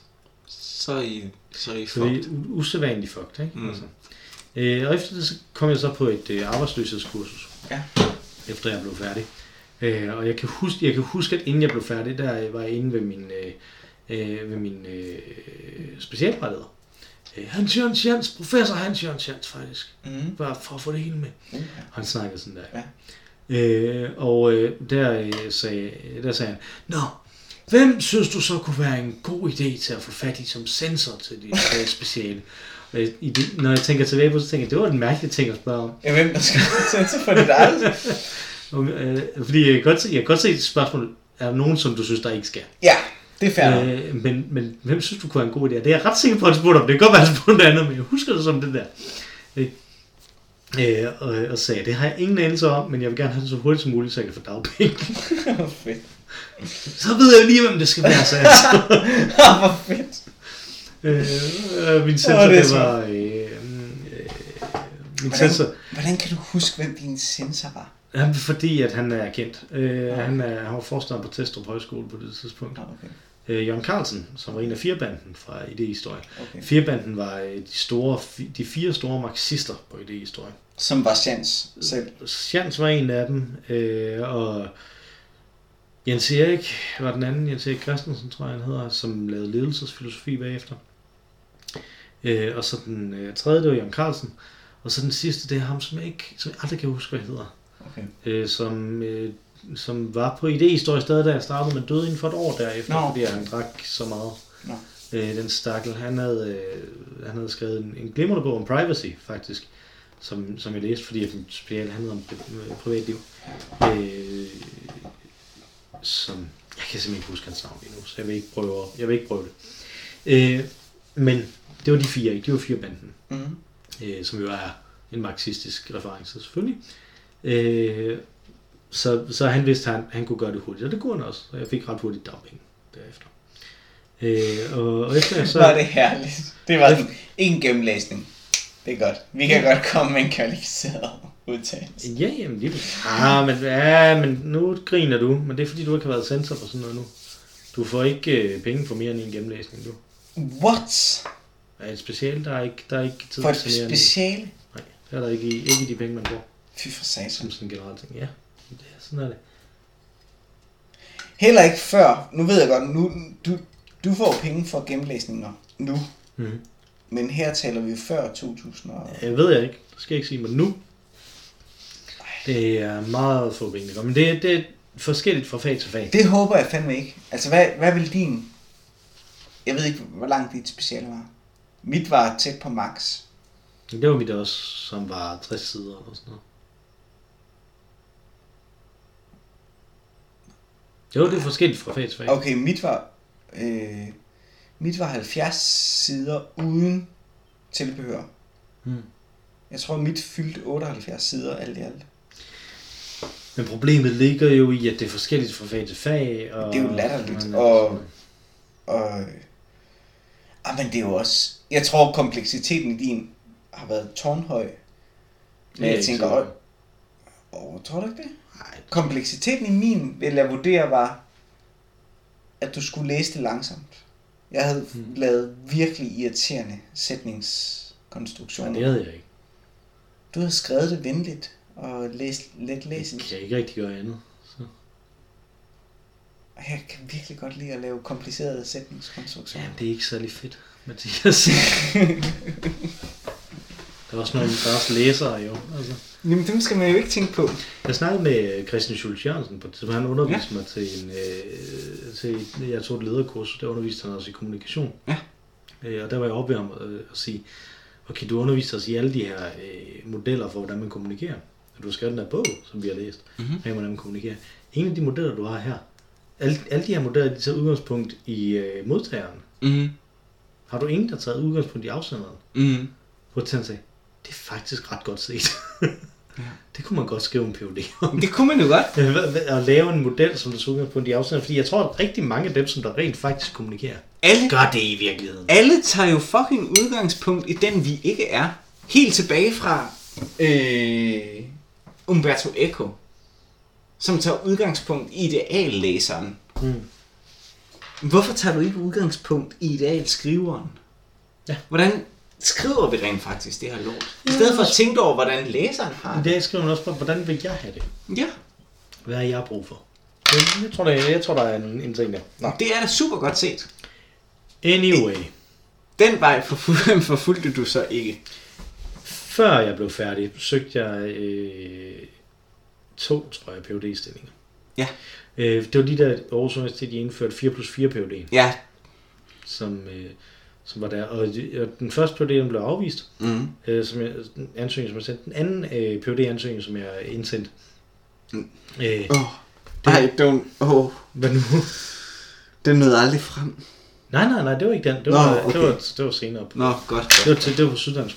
Åh, godt skal Det var bare en jobansøgning. Åh. Nå, men det her, her var en, en, en PhD-ansøgning, som blev indsendt, og øh, altså ved den første var der, det her det er legalt. Ja. du skulle have gjort det her. Sådan. Mm. Her der stod, det her det er fedt, det her det er godt, vi kan rigtig godt lide det her, det her det er super godt, det her det burde man gøre, og så blev den afvist. Ja. Øh, og så gik det op for mig, gud, de går på omgang, Mm. fordi at der er, der er så så mange penge, Mm. der er så så mange fagområder, det går på omgang jo, hvem det er, der får det så. Ja, det er det også. Og, og det var åbenlyst, det der skete på det tidspunkt. Jeg ved ikke, hvordan det er nu, men det var åbenlyst, det der skete på det tidspunkt med de midler, som de havde internt. Mm. Øh, og så tænker jeg, men så kan det jo være ligegyldigt, Mm.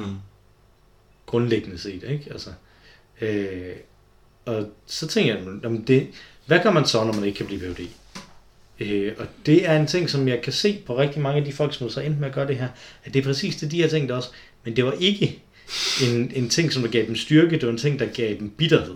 Mm. Øh, så kan man blive gymnasielærer. Mm. Øh, så jeg begyndte at søge en masse gymnasielærerstilllinger. Og dem hørte jeg ikke fra. Okay. Altså ikke engang afvisninger, ikke engang afslag fra rigtig mange af dem. Og jeg synes faktisk, i grundlæggende set, det, det er problematisk. Altså, den ja. ikke engang vil sende et afslag. Ja. Ingenting. Ingenting overhovedet. Øh, så så kom jeg på et arbejdsløshedskursus Mhm. hos øh, Ballisager, hvis man kender... øh, Uh, der har jeg ved også noget- været. Ja, hvis man ved noget om, øh, om hvordan det fungerer nu med arbejdsmarkedsdebatten, så ved man, at Ballisager er nogle af dem, som der er stærke i arbejdsmarkedsdebatten nu. Øh, de findes stadig, de laver deres egne independent undersøgelser. De var heller ikke, ikke dår, de var ikke dårlige. de var ikke de, dårlige. De, de, de var jo ikke øh, De var ikke elendige. dårlige. Nej, de var faktisk ikke elendige. De var bedre, de var bedre end øh, det var i før. Og jeg kan ikke huske, om det var den offentlige A-kasse, eller hvad hedder det, offentlige øh, øh, arbejdsløsheds, øh, mm. eller om det var min A-kasse. Men hvem sender I anden aktør? Er det A-kassen? Mm, det kunne... De var, de var, de, de var faktisk, jeg synes faktisk, de var cool nok. Min personlige konsulent var okay. Min personlige konsulent var også udmærket, øh, synes jeg, for mig i hvert fald, øh, som... Øh, jeg ved ikke helt, hvordan man skal sige det, men jeg, jeg blev meget vred på, på det tidspunkt, fordi at, øh, der havde jeg fået to praktikker Mm-hmm. allerede. Man skulle, det, det var det, det kaldte om, for det var sådan, de fik refusion. Ikke? Så skulle Mm. man have praktikker eller øh, løntilskud, begge dele er ulønnet, ikke? Mm. Øh, hvor man bare stadig bruger sine dagpenge. Mm. Øh, øh, og i, øh, jeg havde fundet to praktikker, fundet en tilbage på idéhistorie, og jeg havde fundet en på, øh, på Testo Højskole. Øh, og no surprise there, ikke? Altså det var steder, hvor jeg havde noget, noget credit allerede, mm. ikke? Som vi ligesom har det. Øh, og og jeg tænkte, noget af det kunne godt lede til noget, så nu kan jeg lave noget andet, ikke? Mm. Øh, og så spurgte jeg ham, øh, min, øh, øh min, min konsulent der, Martin, øh, altså jeg spurgte ham, Nå, men må jeg så skrive på min bog her? Så kiggede han bare på, han kiggede på mig i 10 sekunder eller sådan noget. Hvad for en bog? så, den her bog, hvor jeg tænkte, så så sagde jeg, jeg aner ikke, hvad det var. Det var en eller anden bog, jeg havde en idé til på det tidspunkt. Man kan tjene sådan og sådan og sådan på det. Det tror jeg helt sikkert. Det kan blive rigtig godt og sådan noget. Øh, nej, jeg synes, du skal søge nogle jobs. i stedet for, sagde han så. og hold fast i, at jeg skulle ringe på en stillingsannonce hver dag, Nå, som var hans øh, regel. seriøst? Er Fuldstændig seriøst. Og så fandt jeg så den her stillingsannonce, som handlede om øh, en, som der kunne undervise i programmering. Mm. Øh, på en ny, nyopstartet uddannelse, der handlede om computerspil. Og jeg kiggede ned på den. På programmeringer, der stod alle de her de forskellige programmeringssprog og sådan noget. Ikke? Og så ringede jeg øh, på den, og ringede til ham, som stod på den øh, der og sagde, jeg har set den her stillingsannonce. Jeg kan ingen af de ting. øh, men jeg kan jeg, Det her. Jeg kan det her, det her, jeg kan fortælle noget om, hvordan computerspil er indrettet og sådan noget, og sådan og sådan og sådan. og sådan. Øh, og der var en tøven i den anden ende af røret, og sagde, og jeg er gratis. Og så sagde han, fordi at det var jeg jo, fordi jeg var øh, på øh, undersøgelse, ikke? Så sagde han, okay, kom og snak med mig, sagde han så. Fedt. Øh, og så kom jeg øh, hen og mødtes med ham øh, i, øh, i Aarhus, hvor de havde nogle lokaler også. Det, det er det samme sted, nemlig i Greno, hvor jeg arbejder nu. Men de havde så også nogle lokaler i Aarhus på det tidspunkt. Og så kom jeg derhen og snakkede med ham. Og på en eller anden måde lykkedes det mig så at overbevise ham om, at det gav mening. At noget, som jeg ikke hele vejen igennem min universitetsoplevelse, havde jeg taget afstand fra det her med at spille computerspil Mm. i virkeligheden. Mm. Og det her med at være nørdet Mm. langt hen ad vejen. Ikke? Altså, vi mødtes på et tidspunkt, og så fik du mig på et eller andet tidspunkt overtalt til, at nu skulle vi spille noget rollespil. Mm. Øh, og det var første gang, jeg kom tilbage til, Er det til at lave noget nørd. Fordi det var jo super fedt. Der var du, altså i dit S, vi sad og spillede, vi har jo spillet, øh, vi har i virkeligheden ikke spillet så meget rollespil, men det har, fandme, det har faktisk betydet ret meget for mig. Og ikke, øh, mm. ikke mindst, altså hvad, øh, hvad rollespil øh, kan bidrage med, dramaturgisk set. Det er en, en ret fed fortælleform. Jeg har lært meget af det. Vi har spillet... Øh, øh, hvad har vi spillet? Vi har spillet øh, er D&D, ikke- og så har vi så spillet Call of øh, Cthulhu, Call, of Er Cthulhu. det ikke de to, vi jo, spillede, tror jeg? Det tror jeg. Det var sgu meget fedt. Nå, hvor sjovt. Ja, der havde jeg jo haft nogle år, hvor jeg fornægtede min nørdethed. Ja. Ja, det er egentlig lidt mærkeligt, fordi at, jeg tror, det som der gjorde, at jeg tænkte, nu skal jeg ikke være nørdet mere, var i virkeligheden en, øh, en affirmation af min nørdethed. Øh, og det er lidt underligt, fordi det, det var tilbage i 10. klasse, Mm-hmm. hvor, øh, øh, hvor vi havde en, øh, hvor, hvor, hvor, jeg holdt en fest hjemme med mig selv, og hvor jeg havde inde på mit værelse en øh, plakat med hele castet fra Star Trek The Next Generation. Næsten. Ja. Tasha jeg var der ikke, men Okay. øh, alle dem, som var der øh, derefter, ikke? Mm-hmm. øh, som det var det. Øh, og jeg gik rundt og lavede ting, og der kunne jeg så høre øh, nogen, som der var inde på en værelse, der var der så en, øh, en pige, som der sagde, at jeg havde virkelig ikke troet, at Mikkel var sådan en nørd, at han, øh, at han øh, kunne lide Star Trek. Mm-hmm. Og der var det bare sådan, Ja. ikke? Altså, Ja. der, der dakkert lige ind Ja. en, ikke? Altså, bare det, jeg ikke kender ordet dakker, der er også en nørd øh, kendetegn. Men øh, der, hvor til øh, ham, som var absolut den mest coole af dem, som der var i øh, klassen på det tidspunkt, svarede, smæk kan lige sidde sejt. Er det rigtigt? Ja. Nå. Og siden... Nej, det er da og meget det var smukt helt svaret. fantastisk. Det er da så smukt svaret. Helt fantastisk. Fremragende svaret. Ja. Øh, og, og jeg var meget glad for det, og jeg har været meget glad for det siden. Men jeg tror, at det gjorde, at jeg, okay, jeg skal, jeg skal gemme det her. Skru lidt ned for det. Og specielt i forhold til piger, ikke? Altså fordi at man er teenager, hvad fanden, ikke? Altså hvad fanden ved man om noget? Du har fundet en dejlig nørdet kone, tror jeg. Det har jeg. Som jeg kunne spille rollespil med, og som Ja. jeg kan spille uh, computerspil med. Altså. Altså, det, og det, og det er en af de ting, som jeg virkelig elsker i mit forhold til min kone, ikke? Altså, Ja. det er, at, at jeg kan få lov til at have den side. at være dig selv. Og det er en god ting øh, i sin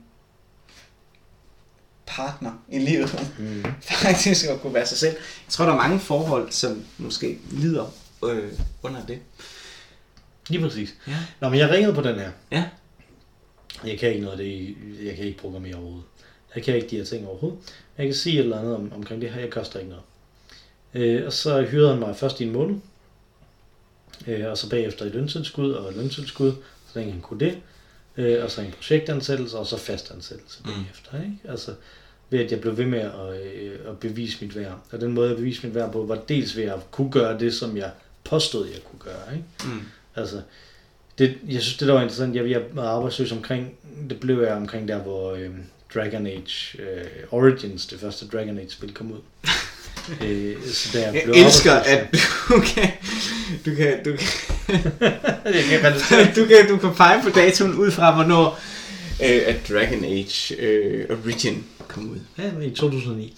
Øh, og, og, og det havde jeg jo så spillet en del. Mm. Så min første, det havde, fordi det kom i 2009, og det var i starten af 2010, jeg, jeg begyndte at undervise derude. Ikke? Mm. Så mine første øh, timer derude var, at vi spillede noget af det også. Ja. Og snakkede om, hvad vil det sige, at der er de her forskellige øh, ting, man kan sige og sådan noget. Ikke? Altså, Mm.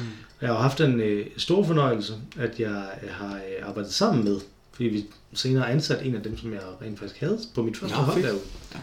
Øh, har, har vi ansat som nu er min kollega. Mm. I vis sammenhæng endda min chef. Men, Nå, så. men som også er min øh, kollega. Øh, og, øh, og der har jeg spurgt ham, kan du huske, at vi gjorde det her? Det kan han ikke. Nå, og det synes jeg er meget skægt. Fordi det var ekstremt vigtigt for mig, at vi tog fat i lige præcis det spil og sådan noget. Ja, Ikke? okay. Altså sådan rent eksistentielt er det vigtigt Ja. for mig, at, at det var det spil, og at vi snakker om det og sådan noget. Ikke? Mm. Og det kunne han overhovedet ikke huske. Mm. Øh, og efter det, så blev jeg ansat til at lave mere af det, og, og der, er, der er sådan en ting, som jeg tit refererer til, som er Alan Alders selvbiografi, hvor han snakker om at være en, en skuespiller, der ikke har noget arbejde. Ja. En ung skuespiller, der ikke har noget arbejde, det er at sige ja til alting. Ja. Kan du ride på en hest? Ja. Mm. Ikke? Og det er det samme, som jeg havde der også. Ikke? Kan du de her ting? Ja. Mm.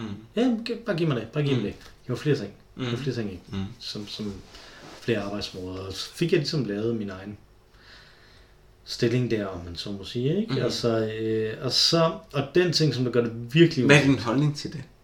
holdning til hvad? At sige ja. Øh, det er en dårlig vane at få, Mm. er min holdning til det. Altså, det er fornuftigt at gøre. Fordi, det- fordi det er jo det, det, er jo det der giver dig nu. Jeg ved godt, vi, er, vi har jo talt sindssygt længe allerede, ikke? og det er også en virkelig hæftig øl, som man ikke bare kan drikke på en time, det vil jeg sige. Mm.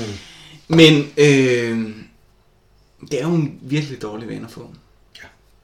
Men det er også det, der giver dig dit job. Et langt, der- eller, I don't, Nej, det er ikke det, der giver dig dit job. Det er det, der du det er det, du, ja, ja, det er ikke det, der giver dig dit job. Hvad giver dig dit job? Må jeg sige, hvad der giver mig, hvad der har givet mig, mig mit, mine jobs? Ja. To ting. Det er held, og så er det at toppræstere lige præcis der, hvor du skal. Ja, der hvor du bliver bedømt på det. Ja, lige præcis. Altså, det er, så det er sådan en dobbeltheld. Det er at få muligheden, og så at bevise det. Nu. Og jeg synes, det, det, der, det, det, det der er det frustrerende ved det, fordi der er så mange mennesker, der ikke får muligheden Mm. for at kunne toppræstere. Mm. Og, og heller ikke, Eller som toppræsterer dagen efter, eller dagen før. Altså. Ja. Ja. og jeg, jeg synes, det, det, altså det, er jo, det er jo det, der også er frustrerende, når man sidder, jeg snakker om det før, ikke? Men, men meget af det, som jeg laver, er jo undervisning og, Mhm. øh, og den slags. Så det at vurdere studerende er virkelig noget af det hårdeste, der findes. Mm. Og det er der ikke nogen tvivl om. Øh, og- men, men det, som der virkelig er, det er den viden om, at, at det her, det er på det her tidspunkt. Hvad kan du her? Og jeg skal gøre alt, hvad jeg kan, for at du kan gøre det så godt, som du kan på det her tidspunkt. Men der er så mange andre faktorer, som jeg ikke har nogen indflydelse på. Nogle af dem har du en indflydelse på. Og nogle af dem har ingen af os nogen indflydelse på.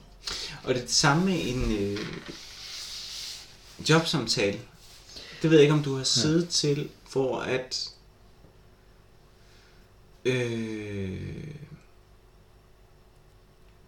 hvor at den, du sidder overfor, er dybt kvalificeret. Og man har lyst til at sige, ja, jeg vil virkelig gerne dig. Men der er den her ene faktor, som gør, at jeg gerne vil have en, der er lidt mere erfaring, eller der har en lidt anden profil, eller der er intet ved det, som du kommer med. Hmm. Det synes jeg er virkelig hårdt. At skulle sige til en person, de gange, jeg har hævet nogen til jobsamtale, så har der været to, tre, fire. Ikke? Så det er et snævert felt. Det er virkelig gode kandidater, som jeg tror på. Ikke? Og se en, der bare leverer, og så sige, det er ikke dig. På grund af nogle mikromagner, som for eksempel... Øh, det, som vi søger lige nu, fordi at jeg er 34 år og på vej måske med tiden på barsel, så kunne vi godt tænke, altså, det er jo alle sådan nogle ting, der lige pludselig spiller ind. Det er simpelthen så trist. Men har du gjort det modsatte? Har du hyret nogen, som du synes, det var en fejl? Nej, det har jeg ikke. Nej, det er jeg. Men jeg har set nogen blive hyret. Jeg har afskedet nogen, fordi det var en fejl. Som du ikke var med til at hyre. Mm. Ja, jeg har gjort det. Jeg har hyret nogen, hvor jeg også har været med til at hyre dem bag. Okay, Hvor, det, var- hvor det var en fejl også. okay. Altså, Ja. det er endnu værre, synes jeg. Øh, men, men den anden ting der, altså... Ja. Den anden ting, det den er sgu umulig, altså. Ja. Fordi at, at, at du kan aldrig nogensinde illustrere de komplekse faktorer, der gør noget over for folk. Mm. Altså, hvordan, hvordan træffer man beslutninger? Altså, øh, jeg, jeg snakker med mine studerende om, om spil, ikke? Altså, og hvad, er- hvor er der noget, som er tilfældigt, og hvor er der noget, der ikke er tilfældigt. Mm. Og en af de ting, som folk de siger, og det tror jeg, jeg har snakket med dig om før også, ikke? I en, i en tidligere podcast, er, at de siger skak. Mm. Det snakker vi om for et par uger siden, Ja, tror jeg. faktisk. ja. At, at, at det ikke, øh, det, der er ikke noget tilfælde i skak. Nej, ikke i reglerne, men der er mennesker, der spiller det. Ja. Og de er utilregnelige. Ja, og det er meget det samme, Mm. som, der, som der er her også, ikke? Altså, at, og det er derfor, det er så fucking frygteligt at sidde på den anden side. Mm. Og sidde og søge jobs. Altså, det, er, det er noget af det frygteligste, der findes. Fordi man ved ikke, hvad fanden man skal gøre, og, og man Det kan ikke det er et vide, sort hvad hul. gøres. Du har ingen anelse. Jeg tror, der er en af de ting, som der er her med det, ikke? Altså, Mm. jeg synes, ved os begge to har det været, jamen det var på det tidspunkt. Mm. Det var tilfældigvis der, at det, som vi kunne, fald det, som folk troede på, at vi kunne, tilfældigvis troede de på, at vi kunne det, ikke? Altså, Det er Michael Jordan-tingene. Ja, ja, ja, det er Michael Jordan ting, bortset fra, at det ikke er helt lige så meget som, at, at vi rent faktisk kan noget. det vil sige. ja.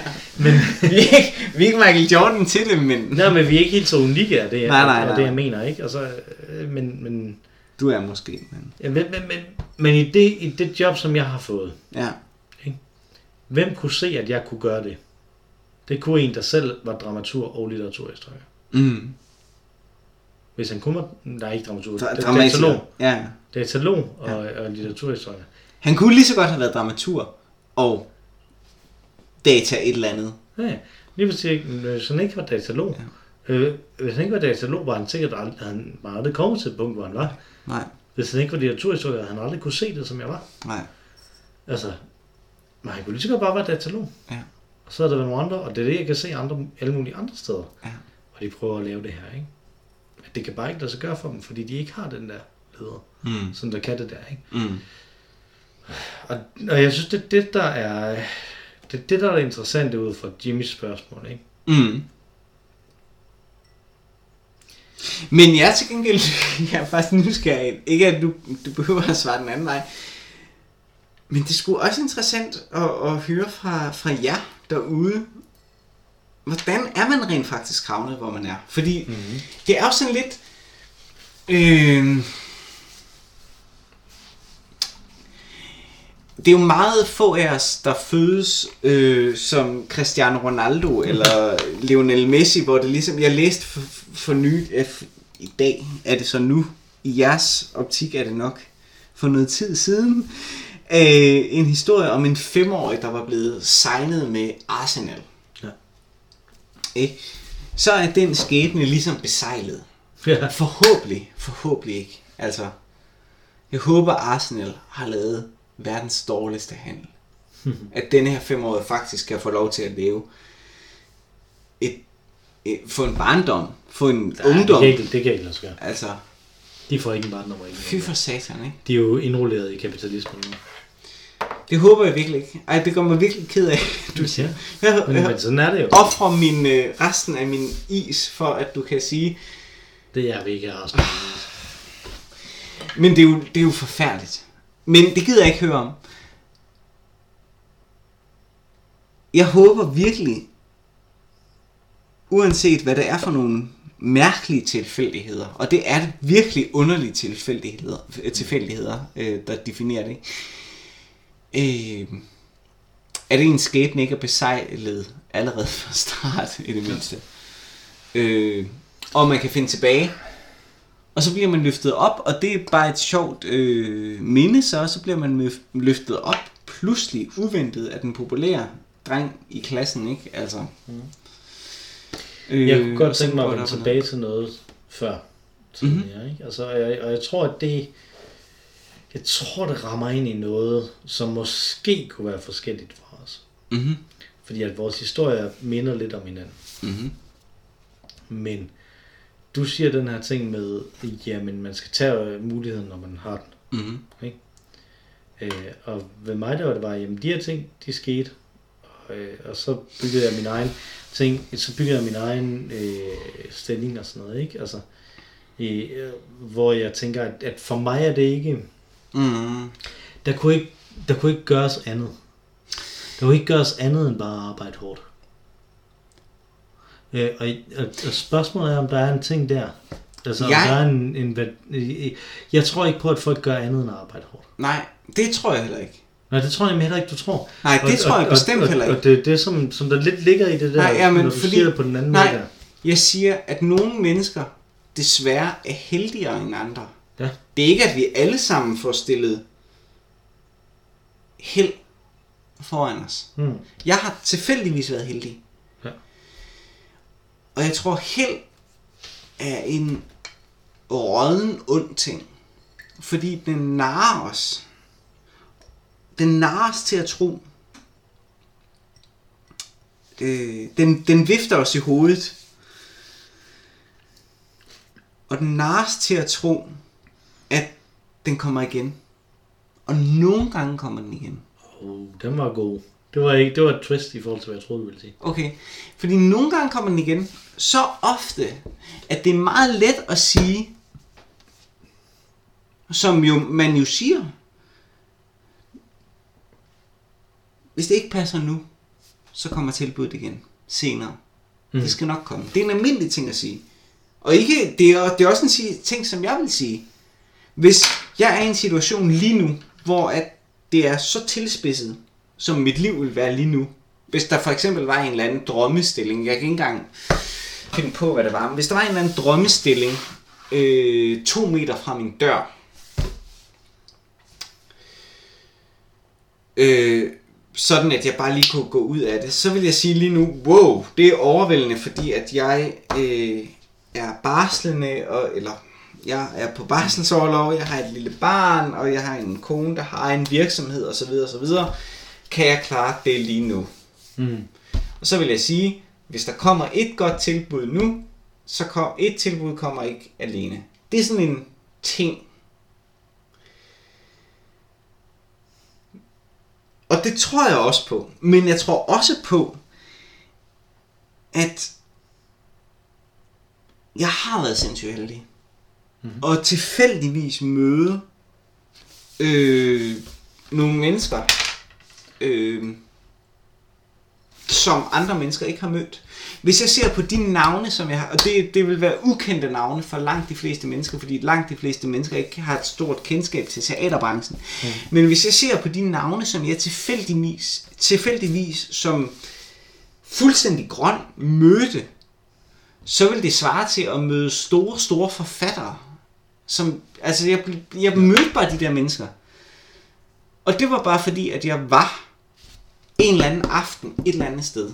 Og det er jo ikke engang at slå plat eller krone. Det er at slå en 20-siders terning. Ja. Altså, det er jo totalt tilfældigt. Så det er sindssygt meget om held. Og så er det at anerkende sit held Ja. og agere på det. Sige, fuck, i dag skal jeg være overvågen, fordi i dag er en god dag.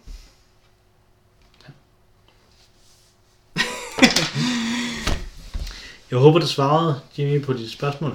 Det ved jeg ikke. Vi talte i hvert fald længe. Mens vi øh, har lavet de her Ja. fire podcasts, der har vi faktisk fået en mail fra Jimmy også igen. Ja.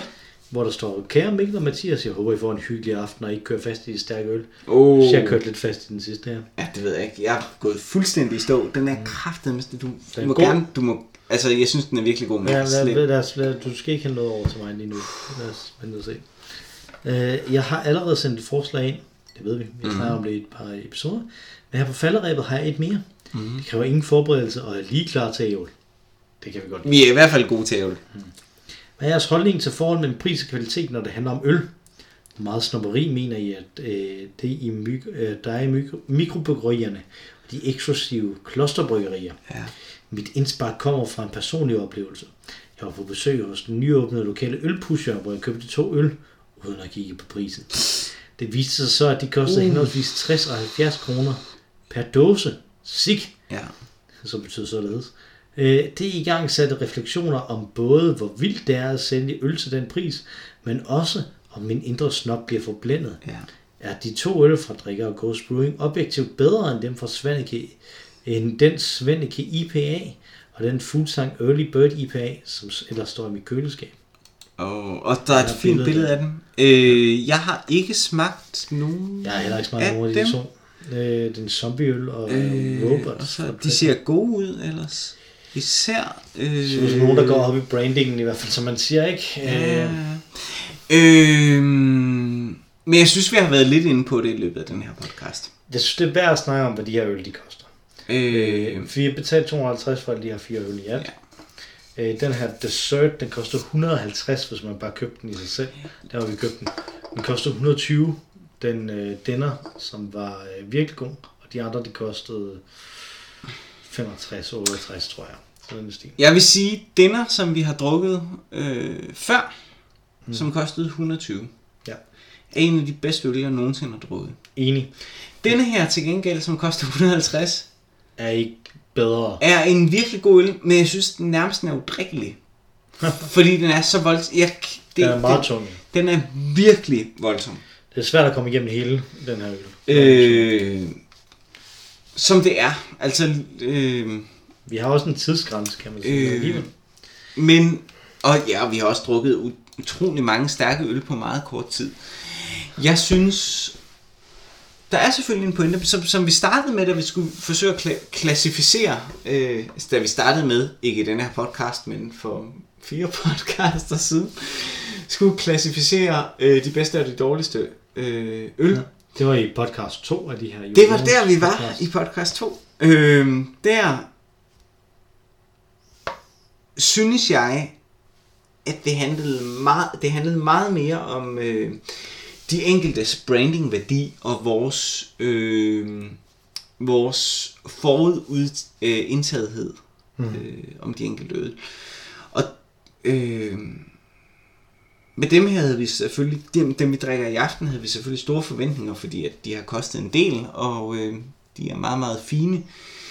Øh, de største skuffelser, som vi kunne øh, øh, fremhæve der, det var jo Mikkeler for eksempel, ikke? som man tænker, det må være en kvalitetsøl, øh, som faldt fuldstændig øh, voldsomt igennem, og omvendt også øh, de største succeser var også store øh, øh, øl, som kunne fortælle en, en stor fortælling øh, om Men de omkring kostede alle sammen nogenlunde det samme. Øh, Gjorde de ikke? Det tror jeg, at de gjorde. Jeg tror ikke, der var en, en sammenhæng mellem kvaliteten og, og prisen af øllen. nej, men det er, er ked af at sige, Mikkeler. Det er arbitrært. Mm. For, for eksempel, da jeg skulle ud og finde den der øh, breakfast, Ja. der har jeg været fokuseret på at finde den, og ikke på, hvad den kostede. Ja. Det er 100%, fordi jeg gik fra det ene sted, hvor jeg tænkte, her kan jeg finde Mikkel og øl til det næste, og ender nede i torvhallerne. Så på det tidspunkt, hvor jeg kan se den, der vil jeg betale hvad som helst. Men, men hvad, hvad, Og jeg ved godt, den var også højt op på din liste, men det kunne lige så godt have været en skod Mikkel og øl. hvad, vil man, øh, hvad vil man betale for en øl? Hvad er rimeligt for en halv øl? For en halv liter øl. Hvad, hvad er max egentlig rimeligt? Jamen, jeg, helt reelt, jeg synes, 50 kroner, det må være max for en halv liter øl. Det koster væsentligt mere, hvis du får den som fad. Der får du også meget mere i oplevelsen. Gør du det? Gør du det? Ja, jeg tror... Koster det ikke 48 kroner eller sådan noget? Det koster ikke 58, er det ikke øh, den grundprisen nu? Oh, så, har du været, så har du været ude for fadøl øh, efter mig. Mm. Før corona kostede det 48. det ved jeg ikke. Nej, men altså, vi, vi, havde, vi har de her øl, ikke? Mm. De er 440. Ja. Det er fjollet. De burde være 500, ikke? ja. Øh, og, så, og så tænker jeg, så må det være... Altså, Hvis vi det, siger, de der kostede... Den- hvis, det, hvis, det var en, hvis det var en halv øh, liter, skal vi ikke mm. sige det. Hvad vil jeg give for den? Jeg tror, 60 kroner er det, som jeg vil give for en halv liter øl. Som det højeste. Egentlig. Okay, så du er en 10'er for mig. Jeg, jeg synes... Jeg synes, den 50'er, det er sgu fint nok. Men fair nok, øh, 60 kroner for en special øl. Jeg har næsten lyst til... Jeg har lyst til... Nu har vi talt i en time og 40 minutter. Og jeg sidder og drikker et Chimay-glas, og jeg er lige drukket under Chimay-glassets grænse. Og det er virkelig ikke, fordi den smager dårligt. Nej. Den smager fremragende, men den er jo... Det er Den er- Jeg kan, jeg kan næsten ikke have mere i min krop. Den er sindssyg. Jeg kan simpelthen ikke, jeg kan ikke drikke den. Øh, det er ikke, at hvis der stod en anden øl foran mig, så kunne jeg... Den er vanvittig. Øh, Ja, det er den her øl, der virkelig er tung. det er ligesom at få en kiksekage. Som jo er det der... Det er bare... Det det er jo bare... Det er jo smør og chokolade oven på hinanden. Og så med kiks imellem. Og så når der så er lavet et lag af det, så fortsætter man med det. Det er fuldstændig uspiseligt. Men jeg, Og sådan er denne her øl. Og det er ikke, at den ikke er en pengene værd. Den smager virkelig godt. Og den er fyldt med sukker, den er fyldt med alkohol og alt, muligt. Men det er for meget det gode. Men er vi ikke på det... Er vi ikke sådan, hvis vi skal snakke generelt om øl og priser, Mm.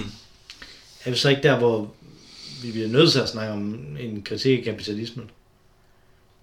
Altså, Jo, lad os endelig. at pris og kvalitet hænger ikke... Selvfølgelig ikke sammen. Fordi at pris handler jo ikke om kvalitet. Nej. Pris handler om, hvad folk vil betale for noget.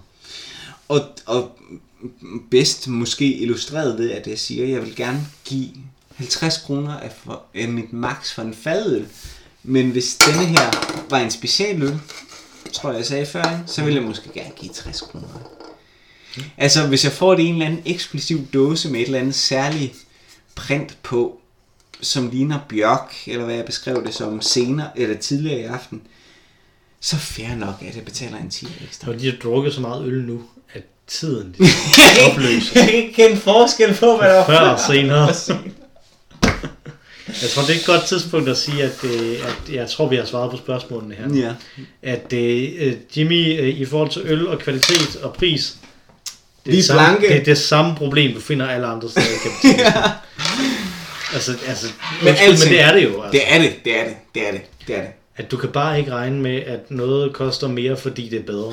Dog- Sådan er det ikke. Kan du håbe på en god slagter, der i stedet for at sælge dig et helt kilo kød, siger, hvor mange skal I rent faktisk spise øh, det her kød? Lige præcis, som øh, Slagter Fransen i Randers Ja. ja. gjorde, da jeg, da jeg forsøgte at købe øh, en steg i dag. Ja. Vi hedder Øl og Ævl. Man kan skrive til os på ologavl.gmail.com, hvis man synes, den her episode var for lang, eller hvis der er andre ris, ros eller rettelser, som man godt vil komme med. Man kan også tweete til os på snabel ologavl. Det kommer lidt hurtigere frem til os, fordi vi kommer nok ikke til at tjekke vores øh, mail, imens øh, de her episoder de kommer frem. Men øh, en gang i december. Måske, måske. Øh, Udover dig og mig, Mathias, så er der et tredje bedste medlem af den her podcast, som hedder Mar Rainey. Øh, hun sang os ind. Nu hun synger os ud. Take it away, Mar Rainey. Tak for den gang, Mathias. Tak for den gang, Mikkel.